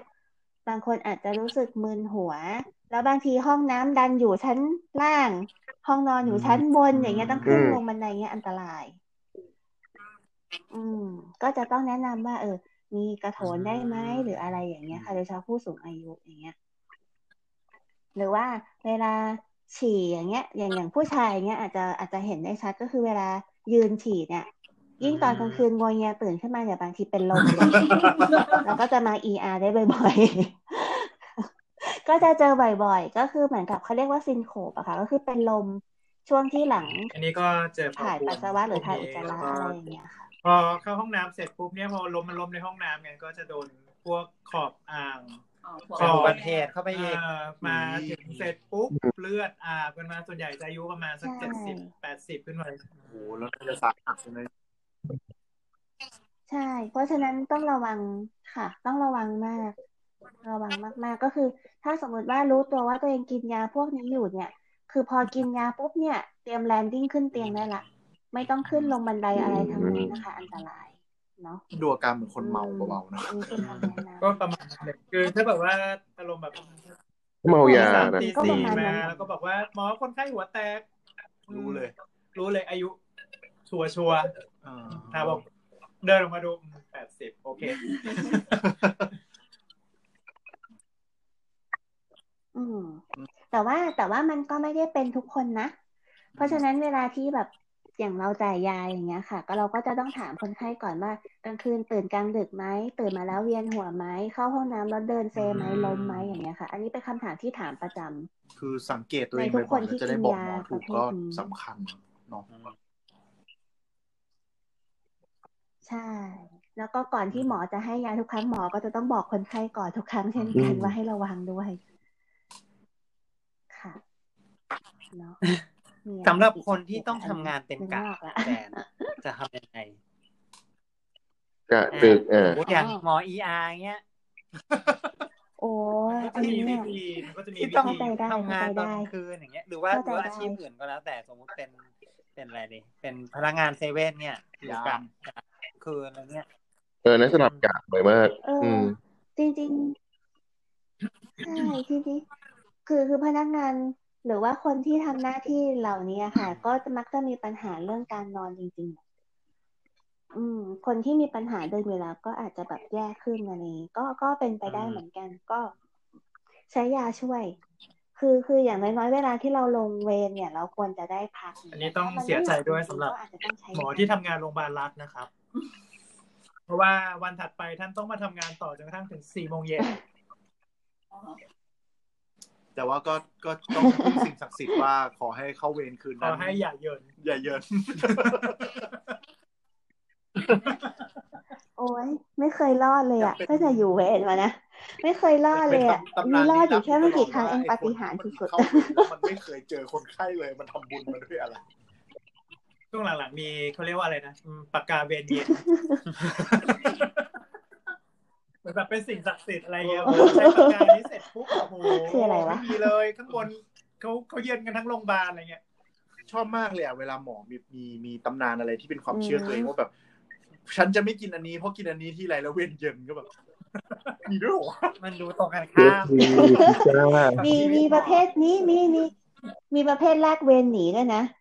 มมีแบบประเภทพยาบาลแลกเวรหนีหมอนะตลกอยู่เวรกับหมอคนนี้ทีไรยุ่งทุกทีเลยอะไรอย่างเงี้ยดวงทำบุญเออดวงเรียนดวงเรียนดวงหรือแบบว่าดวงการศึกษาโถเป็นดวงแห่งการเรียนรู้อย่างนี้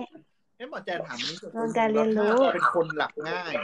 หลับเยอะหลับได้ปกติ แต่รู้สึกนอนไม่พอเนี่ยมันเป็นค่ะโรคหนึ่งไหมหรือมันอยู่ในกลุ่มนี้ด้วย อ๋อ อันนี้แหละต้องไปเช็คแหละว่าคุณภาพของการนอนจริง ๆ ช่วงที่เรารู้สึกว่าเราหลับอะมันดีหรือมันไม่ดี เช่นนอนกลนไหมฝันเยอะหรือเปล่าละเมอหรือเปล่าอะไรเงี้ยที่จะเจอบ่อยๆก็คือเอออะไรนะก็ปาวินเจอบ่อยๆคืออะไรนะที่อ๋อที่จะเจอบ่อยๆคืออะไรนะปาวินโรคของหยุแกดหายใจขนาดหลับอืมภาษาอังกฤษเรียกว่าใช่ sleep apnea sleep apnea ใช่ Ob- obstructive sleep apnea ผมมาเป็นด้วยอันนี้คือต้องต้องต้องไปตรวจทำไงนะต้องทำยังไงต้อปตรวจงั้นก็บอกไม่ได้ว่า ตอนนอนเป็นยังไงอะไรเงี้ยอืมอะเวลาไปตรวจ sleep test นี่ทำไงครับ เวลาตรวจใน sleep test เนี่ย อันที่อันอันดับที่หนึ่งเขาก็จะมานอนเขาก็จะให้คุณเนี่ยแอดมิดเข้าไปในโรงพยาบาล แล้วเขาก็จะแปะแปะแปะแปะแปะทุกอย่างเลยทั้งทั้งสัญญาณสมองว่าหลับลึกหลับตื้นอะไรหรือเปล่า แปะดูว่าออกซิเจนในระดับในเลือดเป็นยังไงบ้าง การขยับตัวของซวงอกเป็นยังไงบ้างท่านอนทำทำยังไงบ้าง มีกล้องมาตั้งดูตลอด คือจะมีคนมานั่งดูตอนที่คุณกำลังนอนอยู่เวลาแปะเยอะนี่เขานอนหลับเหรอวะแล้วบางหลายคนแล้วมันจะหลับไหมอะก็มันจะหลับไหมอะยาบางตัวที่ให้ ถ้าเกิดว่านอนไม่หลับจริงๆที่มันจะไม่เอฟเฟกต่อต่อต่อต่อคลื่นสมองอะไรเงี้ย อืม อันนี้มันเป็นสโคปของของ เป็นอืม scope อันนี้เป็น scope ที่ overlap เป็นเอออ่อ่าเรื่องของ sleep เนี่ยครับ จะเป็น scope ที่ overlap ระหว่างไซไคใช่ไหมของของของแจนที่ดูเรื่องไซแล้วก็ neuro อ่า neu neuro neuro ก็คือคือไม่คือหมอโรใช่คโรคระบบประสาทเขาก็จะดูว่า ENT สมองทำงานเป็นยังไงอะไรอย่างเงี้ยนะแล้วก็มีหมอโรคปอด หมอโรคปอด ซึ่งเขาบางคนเขาก็จะดูด้วยว่าเอ่อปอดมีปัญหาหรือเปล่าการขยับอืมของกล้ามเนื้อการหายใจมีปัญหาหรือเปล่าไหมแล้วก็นี่แหละหอหูอืมคอจมูกที่ดูว่าเอ่อในช่องคอมันมี ปัญหาอุดตันอะไรหรือเปล่าที่ทำให้หายใจ ก็คือเราไปคือสลีปปัญเทหาสครั้งหนึ่งผลแลบก็จะกระจายไปแต่ละแผนกเพื่อมานั่งอ่านเนี่ยหรอไม่ไม่ไม่ไม่ไม่ไม่ก็จะมีคนที่อ่าน เป็นโต๊ะโผแล้วแต่ว่าใครเป็นเจ้าภาพใช่ใช่อ่าแล้วแต่ว่าที่ไหนเขาจะให้ใครเป็นคนโอเคตั้งอ่านอ่านจริงๆตอนนี้ก็มีสาขาอืมที่เป็น sleep medicine นะที่อืมที่ที่กำลังเริ่มมีการเรียนรู้มากขึ้นครับอืมแล้วก็เป็นศาสตร์ใหม่ ซึ่งถ้าใครสนใจก็มาเรียนได้ที่รามายเหมือนกันมีภาษาไทยขออีก แล้วมีภาษาไทยแต่เราไม่ได้สอนภาษาไทแต่ยแต่เท่าที่ฟังก็คือก็คือถ้าตัดเรื่องกายภาพ ซึ่งส่วนซึ่งส่วนส่วนใหญ่อย่างที่แจนบอกก็คือมักจะมีปัญหาเรื่องกายภาพเอ่อกายภาพว่าอืมนอนแล้วก็คือหายใจเข้าออกได้ไม่ปกติ เพราะว่าตอนตอนเราหายใจเข้าออกมันก็ต้องหายใจผ่านทางทางทางจมูกและคออเพราะฉะนั้นถ้าเกิดว่าคุณจมูกตัน หรือคุณลิ้นใหญ่ หรือคุณคอแคบเพราะคุณ อ้วนมากอะไรประมาณเนี้ยมันก็จะตันอยู่ที่ตรงคออย่ามองให้ดูให้ย้ายไปหมอโควิดแม่งจ้องมาที่ผม ให้ย้ายไปหายใจทางผิวหนังแทน ใช่ใช่แต่ตะกี้ก็คือก็คือถ้าไม่ได้ตัดเรื่องกายภาพไปเหมือนว่าจะตกที่จิตวิทยาแหละถูกไหมจิตเวชก็อาจจะมีส่วนก็คืออ่าก็คือการทำการตรวจการนอนหลับมันก็จะบอกบอกได้เพราะเพราะเรามอนิเตอร์ทุกทุกอย่างเลยว่าอืมเกิดอะไรขึ้นกับร่างกายคุณบ้างอะไรอย่างเงี้ยคือถ้าตัวเลขออกมาปกติใช่ คือตัวเลขออกมาปกติตรวจหมดไทเลยรอยแต่ด์ยังรู้สึกด้วยว่านอนไม่พอนอนไม่หลับ ก็ต้องวิ่งไปจิตเวชแล้วถูกไหมใช่ใช่อืมใช่ ก็จะมียาที่ช่วยให้เหมือนกับหลับได้ลึกขึ้นอย่างเงี้ยค่ะ คือไม่ไม่ไม่ได้หลับยากไม่ได้ตื่นง่ายกลางดึกก็ไม่ตื่นนะแต่บางคนอาจจะฝันหรือว่ารู้สึกหลับไม่ลึกอะไรอย่างเงี้ยมันก็จะมียาที่ทำตระให้กูหลัลบได้ลึตระกูลขึ้เนี้ยแหละเหล่าๆเนี้ยแต่ที่มันช่วยให้เหแต่มือนนี่หกัมาบยความควาว่ามต้องลึกเคลียร์โรเอคอลึที่กมันที่ลึกที่ขึ้ทางนกายภาพแล้วใช่ไหม ใช่ ใช่ใช่ใช่ต้องเคลียร์ก่อนเพราะไม่งั้น บางทีสมมติว่าถ้าเกิดเป็นไอ้โรคหยุดหายใจระหว่างนอนอย่างเงี้ย แล้วก็ดันจะไปให้ยาที่มันแบบทำให้หลับลึกขึ้นไปอีกเดี๋ยวไม่หายใจขึ้นหนักเพราะว่าขึ้นกลอีกไกก็สะดุ้งแย่ตื่นอะไรคือธรเงี้รมยชาติถูกไหมแบบอากาศไม่เข้าไปก็ให้เราตื่นหายใจแล้วถ้าไปหลับลึกคราวนี้อาจจะไปเลยไม่น่าก็คือแบบไปกดสมองด้วยอะไรเงี้ยมีหน้าเพใช่ราะฉะนั้นมีหน้าคนไข้เลยมากองอยู่ที่ถูตกรงต้นี้องเข็มถูกต้องมันจะ ขอโทษด้วยนะปวินนะอืมซึ่งซึ่งจะบอกว่ามากองเยอะจริง ๆ เพราะว่าเพราะว่านึกสภาพนึกสภาพว่าคืนนึงมันก็จะตรวจได้คนเดียวเพราะว่าจะต้องมานั่งดูคนเนี้ย คนเดียวว่านอนหลับเป็นยังไงอะไรอย่างเงี้ยทีมกันกี่คนครับ ส่วนใหญ่ส่วนใหญ่จริง ๆ ก็คือมีพยามีมีเจ้าหน้าที่พยาบาลที่ไปอบรมแค่คนเดียวนั่นแหละอืมแล้วก็ที่เหลือมันก็จะเป็น recording ที่มันอัดในคอมอยู่แล้ว ก็คนอ่านก็มานั่งดูว่า record เป็นยังไงบ้าง พยาบาลก็จะช่วย ช่วยช่วยสกรีนให้ส่วนหนึ่งว่าแบบว่าพยาบาลก็ต้องมานั่งหลับลึกหรือเปล่านอนไม่หลับหาว่าทำไมคุณถึงนอนไม่หลัใช่บใช่ใช่พยาบาลก็ไม่ค่อยอยากจะหามาทำหรอกเพราะเขาก็เอ้ยก็ต้องอดนอนมานั่งดูคนนอนอะไรอย่างเงี้ยอีกแต่เขาเวลาเรานอนใช่ใช่มาเช็คที่สมทองรมานเนาะไม่ไม่ไม่ทรมานเรายังว่ะไม่มีเอาอุปกรณ์ที่มันออโตเมตชีวิขตนาดนี้นั้น่านเบื่อมากเลยนะมานั่งจ้องจอดูคนนอนเนี่ยนะใช่ใช่โคตรน่าง่วงคือเขาก็เขาก็คงรู้แหละว่าช่วงไหนเขาควรจะโฟกัสมากช่วงไหนเขาควรจะเอาตัวเลขอะไรโฟสกัน้ยไปค์อะไรสักอย่างอะไรประมาณอย่างนั้นนะแต่ว่ามันก็ก็เรสเซก็คือในที่สุดทุกคนก็ต้องมานั่งดูคุณจนคุณนอนเสร็จอะไรประมาณแต่นั้นก็คือมันก็ไปไหนไม่ได้ไงจะแบบแวบไปดูมือถือก็แบบอืมนะก็ต้องดูอีกเพราะว่ามันก็ต้องดูเรคคอร์ดดูดูใช่ดูดูไอ้สิ่งที่อยู่บนจอที่ใช่แบบว่ากำลังถ่ายคุณกำลังนอนอยู่เนี่ยใช่ เพราะฉะนั้นเนี่ยปัญหาตอนนี้เลยก็คือว่าสมมุติว่าคุณ มันตรวจการคุณมีปัญหาการนอนหลับ ซึ่งซึ่งคุณต้องตรวจการนอนหลับ ซึ่งอาจจะส่งมาจากหลายแผนก จากอืมจากนอนแผนกที่บอกว่านอนกลนก็ได้คือแผนกหูคอจมูก หรือแผนกปอดเนี่ย หรือว่าจะมาจากทางจิตเวชก็ได้ใช่ไหมมันก็เลยจะไปออกันอยู่ที่ที่ตรงตรวจการนอนหลับนิดนึง อย่างคิว ถ้าเกิดของคิวที่โรงพยาบาลที่อยู่ก็ประมาณหกเดือน อืม นัดนัดมันจะได้มานอนก็อีกหกเดือนข้างหน้าอืม ก็จะช้ามากเลยอาจจะหายก่อนแล้วใช่ใช่ไม่ไม่คือมันจำกัดเข้าใจนี่ขนาดเข้าใจมีมีมีตรวจได้ประมาณวันละสองถึงสามคนแล้วนะคนก็ไปหาซีแพในลาซาด้าไปนะอืมไม่ดีใช่ไหมไม่ควรใช่ไหมจริงๆเราควรจะได้คำวินิจฉัยก่อนนะว่าเราเป็นอะไรกันแน่อ๋อใช่ไหมเพราะมันไม่ไม่งั้นก็ไม่รู้อะว่าตกลงแต่เป็นหอะกไรเดือนก็อ่ามาลองลองๆก่อนก็ได้อาจจะดีแต่เราก็ก็ก็มีคลินิกข้างนอกอืม ทีนี้การตรวจการนอนหลับนิดนึงก็คือว่ามันจะมีหลายระดับ หมายถึงว่าอุปกรณ์ที่ที่มอนิเตอร์เนี่ยมันมีหลายระดับ จริง ๆ ก็คือมีสามระดับ ก็มีระดับแบบแจกเครื่องกลับไปทานอนอยู่ที่บ้านอืมอืมซึ่งซึ่งก็เป็นระดับที่ basic ที่สุด แต่ว่ามันก็แน่นอนว่ามันก็ detect ได้แย่ที่สุดอืมคือตอนนี้อืมปัจจุบันก็ยังอยากให้มานอนที่โรงพยาบาลมีคนดูนะ เป็นเขาเรียกว่าเป็นเลเวลเลเวลหนึ่ง ก็คืออมดีที่สุดที่ที่ที่จะใช้วินิจฉัยว่าเป็นอะไร จะได้เก็บเคสไปเลยทีเดียว ใช่ใช่ใช่อืมอีกหน่อยก็คงจะมีเทคโนก็หวังว่าจะมีเทคโนโลยีอื่น ๆ มาช่วย เช่น ใช้ใช้เครื่องมาอ่านหรืออะไรประมาณอย่างนั้น หรือว่าใช้ใช้เว็บแคมถ่ายไปเลยจากที่บ้านอืมหรือว่าใช้นอนไปหรือว่าที่เขาบอกว่า เอ๊ะจะให้ใส่ Apple Watch แล้วก็ให้มันให้มัน detect อะไรบางอย่างอะไรประมาณนี้ในตอนนอนอะไรเงี้ยแต่ว่า โอเคก็เราก็ต้องยอมรับว่ามันมันมันไม่ได้เป็น standard เท่ากับการที่มานอน แล้วก็มีคนแปะทุกอย่าง แล้วคุณนอนให้ดูอะไรประมาณนี้อืมใช่ใช่เพราะอย่างน้อยอย่างน้อย Apple ใช่ Watch มันใช่คงมันดีก็จะเทคมีว่าปัญคหาลื่นสมองตัดสิไม่นได้ใจไม่ได้อีกว่าตรงเนี้ยมันเป็นช่วงที่หลับลึกหรือยัง หรือว่ายังไม่หลับหรืออะไรประมาณอย่างเงี้ยอืมโอ้นี่แล้วแบบไอ้พวกสายรัดข้อมือที่แบบว่าอืมเชื่อมกับการ นอนกับแอป เรามานั่งดูแบบว่า เมื่อคืนเรานอนเป็นยังไงหลับลึกหรือเปล่าอะไรเงี้ยใช่พวกนี้จริงไม่เชื่อถือไม่ได้ จริงๆก็อาจจะเชื่อถือได้ยากใช่ใช่จะบอกว่าก็เลยก็เป็นอีกเหตุผลหนึ่งที่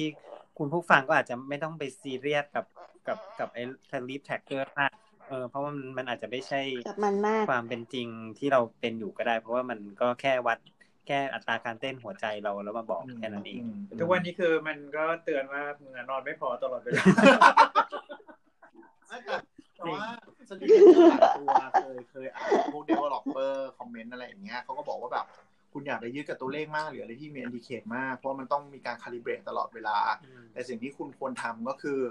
ในแอป Sleep Tracker ส่วนใหญ่อะมันจะเหมือนกับเราเขียน diary หรือ memo อืมเล็ก ๆ ได้ว่า วันนี้ฉันสดชื่นไหมอืมหรือว่าเป็นยังไงแล้วบันทึกการนอนแล้วดู behavior ว่าประมาณไหนอะที่ทำให้คุณนอนดีอืมในเชิงนั้นในเชิงนั้น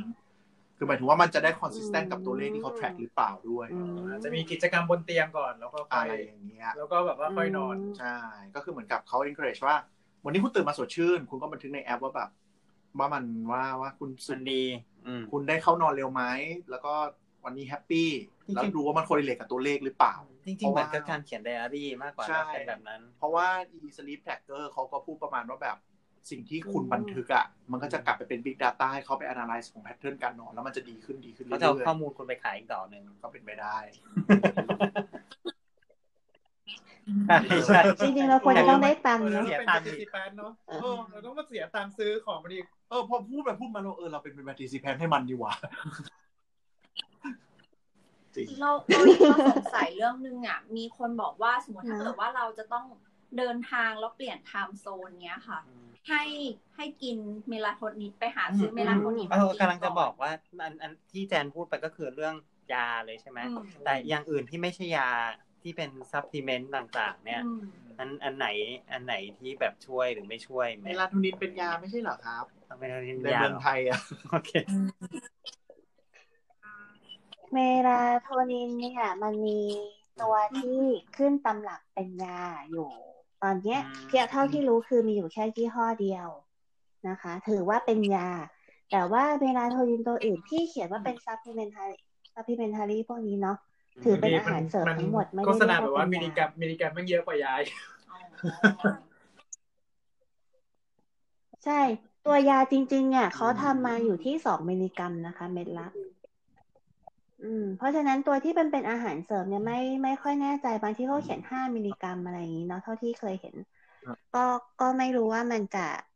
ได้ผลแบบแน่นอนแค่ไหน แต่ถึงแม้ แม้กระทั่งตัวที่เป็นยาเองจริงๆถามว่าได้ผลในทุกคนไหมก็ไม่ได้ผล แต่คนที่ได้ผลก็มี ก็เคยเจอคนที่แบบเป็นฝรั่งที่เป็นนักธุรกิจที่เขาต้องเดินทางไปมาอย่างเงี้ยค่ะมันแต่แต่ถอดกลับมานิดนึงเขาก็บอกคือว่าใช้ตัวนี้เมลาโทนินช่วยเข้าใจว่าออยบ้านเนอะเราเนี่ย ยังนับเป็นยาทั้งหมด คือหมายถึงว่าบางคนอาจจะเห็นเมลาโทนินที่เป็น supplement เนี่ย มันคือวางจำหน่ายในประเทศอื่นไงอืมแล้วก็แต่ต้องเขาซื้ออ่าฝากเขาซื้อเข้ามากัน แต่บ้านเรายังรู้สึกจะไม่มีวางขายเลยต้อง ต้องมี prescription เท่านั้นถึงจะขายถึงจะซื้อได้ประมาณนั้นเอ้ของของของบ้านเรามีให้สั่งไหมครับทางถามเจน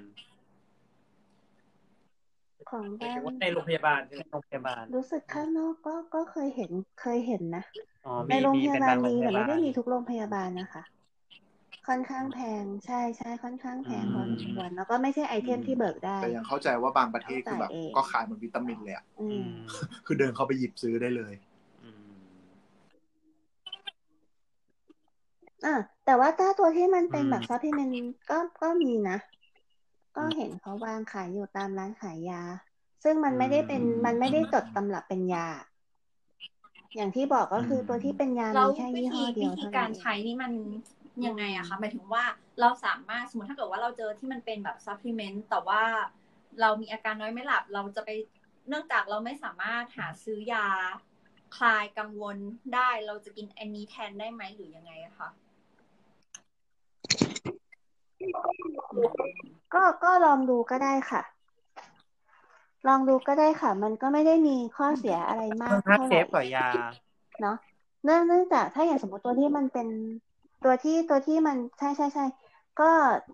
ถ้าพูดถึงในแง่ที่มันเป็นแบบซัพพลีเมนต์เป็นอาหารเสริมอะไรอย่างเงี้ยค่ะ ก็มันไม่ได้มี side effect เยอะมากไงเขาถึงให้ขายแบบนั้นได้ ถูกปะแต่ว่าอันไหนที่มันเป็นยาก็คือมันก็ต้องมีการแนะนำจากแพทย์ ต้องมีการดูนิดนึง แต่ว่าที่ที่เคยถามเนี่ยก็คือถ้าใช้ติดต่อกันไปสักสองสามเดือน แล้วมันยังไม่ค่อยได้ผล ก็แปลว่ามันไม่ได้ผลนะคะ ก็อาจจะไม่ได้จำเป็นต้องใช้เออเพราะถ้าคนที่ได้ผลจริงๆมันก็จะได้ผลตั้งแต่ ไม่ไม่กี่วันแรกหรือไม่กี่สัปดาห์แรกที่ใช้อยู่แล้วอะค่ะ แล้วมันก็ไม่ใช่ยาที่แบบจำเป็นเล c คอมเมนอะไรขนาดนั้นเนาะก็เป็นตัวที่แบบเราเป็นคนเลือกเองว่าเราอยากลองหรือเปล่า ค่ะ ประมาณนี้แต่ถ้ามันอยู่ในรูปแบบของยาก็แนะนำว่าให้ปรึกษาแพทย์ก่อนเนาะเราค่อยเราค่อยใช้ดีกว่า ในฐานะของหมอในฐานะชั่วโมงว่าครึ่ในงฐาแล้วนะของหมอจิตเวชอะเอ่ชั่วโมงครึ่งอแล้วเคยเจอเคสที่นอนไม่หลับยากๆไหมอะอืมอืม แล้วมันเป็นยังไงอะนี่เยอะแยะอยากรู้ว่าเยอะเขาแยะทำยังไงกันหรืออะไรยังไงโอ้ยคือคือกินยาขนาดที่แบบเราเห็นลิสต์ยาของคนไข้เรายังแทบจะเป็นลมแทนคนไข้อะมแต่คนไข้บอกไม่หลับอะ แล้วมันก็แบบปรับจนแบบเราก็ไม่กล้าปรับอย่างเงี้ยค่ะ เพราะว่ายาบางตัวคือ เราต้องใช้ยาอย่างอื่นที่มีฤทธิ์ง่วงมาช่วยด้วย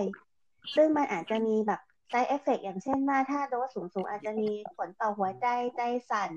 บางคนกินแล้วแบบอืมเริ่มมีตับอักเสบอะไรอย่างเงี้ยหรือบางคนไตไม่ค่อยดี หรือบางคนอายุเยอะก็ไม่ค่อยอยากให้กินยาตัวนี้แต่ว่าอืมมันไม่มียาตัวอื่นแล้วไม่รู้จะทำยังไง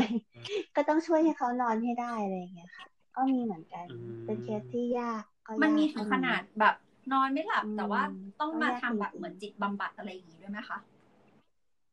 อืมมีมีมีมีค่ะ จริงๆอย่างอย่างอืมอย่างของที่รามาก็เคยจัดอืมเวิร์กช็อปนะมีอาจารย์เคยจัดเวิร์กช็อปอยู่อืมก็ก็เห็นว่าได้ได้ผลอยู่ประมาณนึง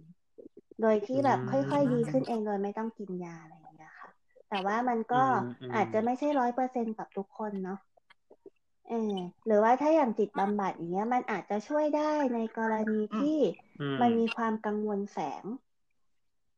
หรือว่าแม้กระทั่งว่ากังวลว่าตัวเองจะนอนไม่หลับ มันก็จะยิ่งทำให้กังวลว่าจะนอนไม่หลับนอนไม่หลับอันเนี้ยก็ที่กต้องลัวคุไงยกันกลัวก็เลยไม่หลับถูกใช่อืมยิ่งกังวลว่าจะไม่หลับก็จะยิ่งไม่หลับค่ะ เพราะฉะนั้นก็พวกเรามักจะพูดบ่อยๆว่า ช่างมันเถอะมันจะหลับกี่โมงก็ปล่อยมันอย่าไปคิดมาก ยิ่งยิ่งอ๋อยิ่งคือสจะมมไปติเซตตัวเองไว้นอนจ้สี่มากๆทุ่มนยิ่งไหลับแล้วพอดูนาฬิกาสี่ทุ่มครึ่งแล้วยังไม่หลับ ก็จะก็เลยมากดเครียดดันว่าตัวเฮ้ยเอทำงไมไม่หลับสักทีอะไรอย่างนี้ใช่ไหม ต้องต้องเคลียร์ความคิดนั้นไปด้วยใช่ไหมอืมใช่ ใช่ใช่แล้วก็แล้วก็จริง ๆ หลักๆเลยของเรื่องการนอนมันคือการผ่อนคลายอะค่ะ บางครั้งเราไม่ได้จำเป็นต้องแบบหลับขนาดนั้นก็ได้นะ แค่ให้รู้สึกว่าร่างกายเราได้พักหรือผ่อนคลายจริง ๆ บางทีก็เพียงพอ อืมเพราะฉะนั้นก็อย่าไปซีเรียสแต่กับหลักการหลักตงที่นั้นดีก็คือ อย่าคิดอย่ากังวลถูกไหมฮะ บางคนแม่งไปเครียดนะฮะว่าจะอย่าไปคิดอย่าไปกังวลก็ก็เครียดว่าอย่าอย่าไปคิดอย่ากังวลนะเครียดมันเป็นโรคที่คอมเพล็กซ์เหมือนกันนะฟังดูฟังดูแล้วมันเป็นอะไรที่แบบว่ามันเป็นพาราดอกในตัวเองนะเออใช่ใช่อืมมันเป็นอะไรที่ยากนะเพราะว่าอย่าเครียดสิ complicated อย่าเครียดสิอ๋อแล้วเครียดเรื่องอย่าเครียดเนี่ย ยิ่งเครียดเข้าไปใหญ่เลย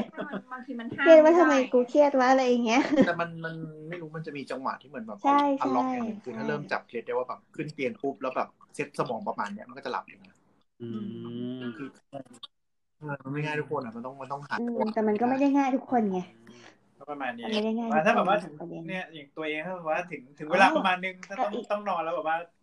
เมื่อก่อนจะมีมีนิสัยเลยชอบอ่านจริงจังแล้วก็หลับไปทำไมต้องไปชินจังไม่วะรู้เหมือนกันเว้ยแต่คือแบบว่ามันอ่านการ์ตูนเรื่องอื่นมันไม่หลับเลยเว้ยแต่ถ้าแบบอ่านจริงจังเนี่ยสักครึ่งเล่มจะแบบ มันอาจจะตลกเบาสมองลายเส้นไม่หนักอะไรอย่างอ่าเงี้ยเป็นได้เป็นได้ แก๊กแก๊กสั้นๆไงแก๊กมันเป็นสั้นๆแก๊กสั้นๆไม่ต้องติดตามเยอะแต่ส่วนตัวที่ใช้คือใช้ความคิดว่าแบบเออเดี๋ยวพรุ่งนี้ตื่นมาค่อยว่ากันอืมก็ก็จะใช้ได้ผลเหมือนกันระดับหนึ่ง ของเราจะใช้วิธีไม่หลับใช่ไหมเออไม่หลับก็ได้ แล้วเดี๋ยวสักพักมันจะปล่อยหลับไปเองมีนี้ด้วยเออใช่ใช่ไม่งั้นใช่มันก็แบบใช่เหมือนปลดปล่อยความใครใช่ไม่ใช่ใช่ปลดปล่อยความเครียดนะว่าถูกถูกเออเออไม่หลับก็ได้ไม่หลับก็ช่างแล้วกันเดี๋ยวเดี๋ยวถึงเวลาเดี๋ยวค่อยลุกอ๋อขึ้นมาคือพูดง่ายๆอย่าไปโฟกัสกับการหลับจนที่ทำให้มันวิตกใช่ไหมเออใช่ใช่ถูกต้องใช่ค่ะ กับอีกประเด็นหนึ่งก็คืออืม ยิ่งไม่หลับยิ่งไปกินเหล้าเพื่อให้มันหลับเคยได้ยินไหมกินเหล้าเพื่อช่วยนอนอย่างเงี้ยค่ะ คือช่วงแรกๆอะมันหลับจริงนะ แต่ว่าเหล้าหรือแอลกอฮอล์กับสมองของเราอะค่ะ ในระยะยาวเนี่ย มันทำให้วงจรการนอนเนี่ย เจ๊งนะ มันทำให้สวิตช์ปิดเปิดการนอนเนี่ย มันจะพังไปเรื่อยๆนะคะ แล้วในระยะยาวจริง ๆ เนี่ย คนส่วนใหญ่ที่กินเหล้ามานานๆเนี่ยมักจะมีปัญหานอนไม่หลับเกือบทุกคนเลย ผมรู้อย่างหนึงว่ากินเหล้าแล้วแบบมันอาจจะหลับง่ายอืมแต่ตื่นมาฉี่โคตรบ่อยเลยอืมมันก็เป็นเรื่องปกติ เพราะว่าเหล้ามันครับเออใช่ มันมันออกฤทธิ์ในสมองทำให้เกี่ยวกับฮอร์โมนนั่นแหละ อืมแอลกอฮอล์สรุปคือไม่ work อะแทนที่จะได้นอนเยอะก็นอนไม่เยอะเลยใช่ คือคือแอลกอฮอล์อาจจะได้เยอะได้ได้ผลในช่วงแรกว่าแบบทำให้เรามึนๆแล้วหลับไปแต่ถามว่าในระยะยาวมันดีไหมมันไม่ดีค่ะ ไขมันเกาะไม่ตับดีด้วยเลยอืมแถมมีผลเสียอย่างอื่นว่าด้วยลงใช่ไหมทุนอืมตับเตะด้วยใช่ไม่คุ้มไม่ใช่คุ้มสมองสมองตับอย่าหาเติบสมองสิอะไรเงี้ยไปหมดอืมไม่คุ้มอ้าวเข้าปากกดไม่ไปเปิดเสียงเปล่าโอ๊ยเล่นอะไรประหลาด กดผิดประหลาดกดผิดเขาไปอะให้เกียรติมาวินปิดรายการ โอเค ก็จริงๆจริงๆเรื่องการนอนหลับเนี่ยจริง ๆ มันก็จะมี part ที่ อันนี้นี่ไม่ได้กดอันนี้ไรลงไรกดมันปิดมันมันแอบมันเจ๊งแอบมันไม่ได้เจ๊งเฟ้ยจริงๆจริงๆอันนี้วันนี้เราคุยกันเรื่องเอ่อนอนไม่หลับใช่ไหมซึ่งซึ่งอืมมักจะเป็นพูดถึงเกี่ยวกับเรื่องของความผิดปกติในการทำเปลี่ยนสภาพเป็นนอนให้ให้มันหลับให้ได้อะไรประมาณอย่างเงี้ยเดี๋ยวเดี๋ยวอาจจะต้อง อาจจะต้องมีคุยเรื่อง ซึ่งซึ่งมันอาจจะคนละเรื่องกับเรื่องนอนกรนหรืออะไรประมาณเนี้ยเดี๋ยวถ้าถ้าถ้าอยากรู้เรื่องนอนกรนนี่ก็อาจจะอีกอาการอาจจะเป็นอีก อาจจะเป็นอีกอันหนึ่งซึ่งมันจะมันคนละเรื่องกันเดี๋ยวจะจะสับสนอะไรเงี้ยแต่ว่าเรื่องการนอนไม่หลับน่าจะน่าน่าจะประมาณประมาณนี้ครับอืมก็คือหลัก ๆ ก็คือพอกายภาพไม่มีปัญหาก็คือโรคจิตเวชนั่นแหละใช่ไหมอืม ไม่แต่ส่วนหนึ่งมันอาจจะปนกันอยู่ได้ใช่ปะใช่ไหมแจนระหว่างโรคทางกายและโรคทาง เท่าโรคเรื่องภาวะทางจิตใจ ใช่ใช่อืมอาจจะไม่ได้เป็นโรคนั้นเป็นภาวะทางจิตใจ ใช่ใช่ใช่มันมัน มันมันเป็นอืมภาวะของของสมองโดยตรงนั่นแหละจริงโอๆเคถ้าจะให้พูดนะอืมก็ประมาณนี้อืมก็ต้องขอบคุณหมอแจนมากเลย ที่มาช่วยเล่าเรื่องเกี่ยวกับสลีปไฮจีใช่แล้วก็วิธีการรักษาการนอนไม่หลับ ใช่ แล้วตอนนี้ก็เป็นเวลาประมาณสี่ทุ่มแล้ว ถ้าตามที่แจนบอกเราก็ควรจะไปนอน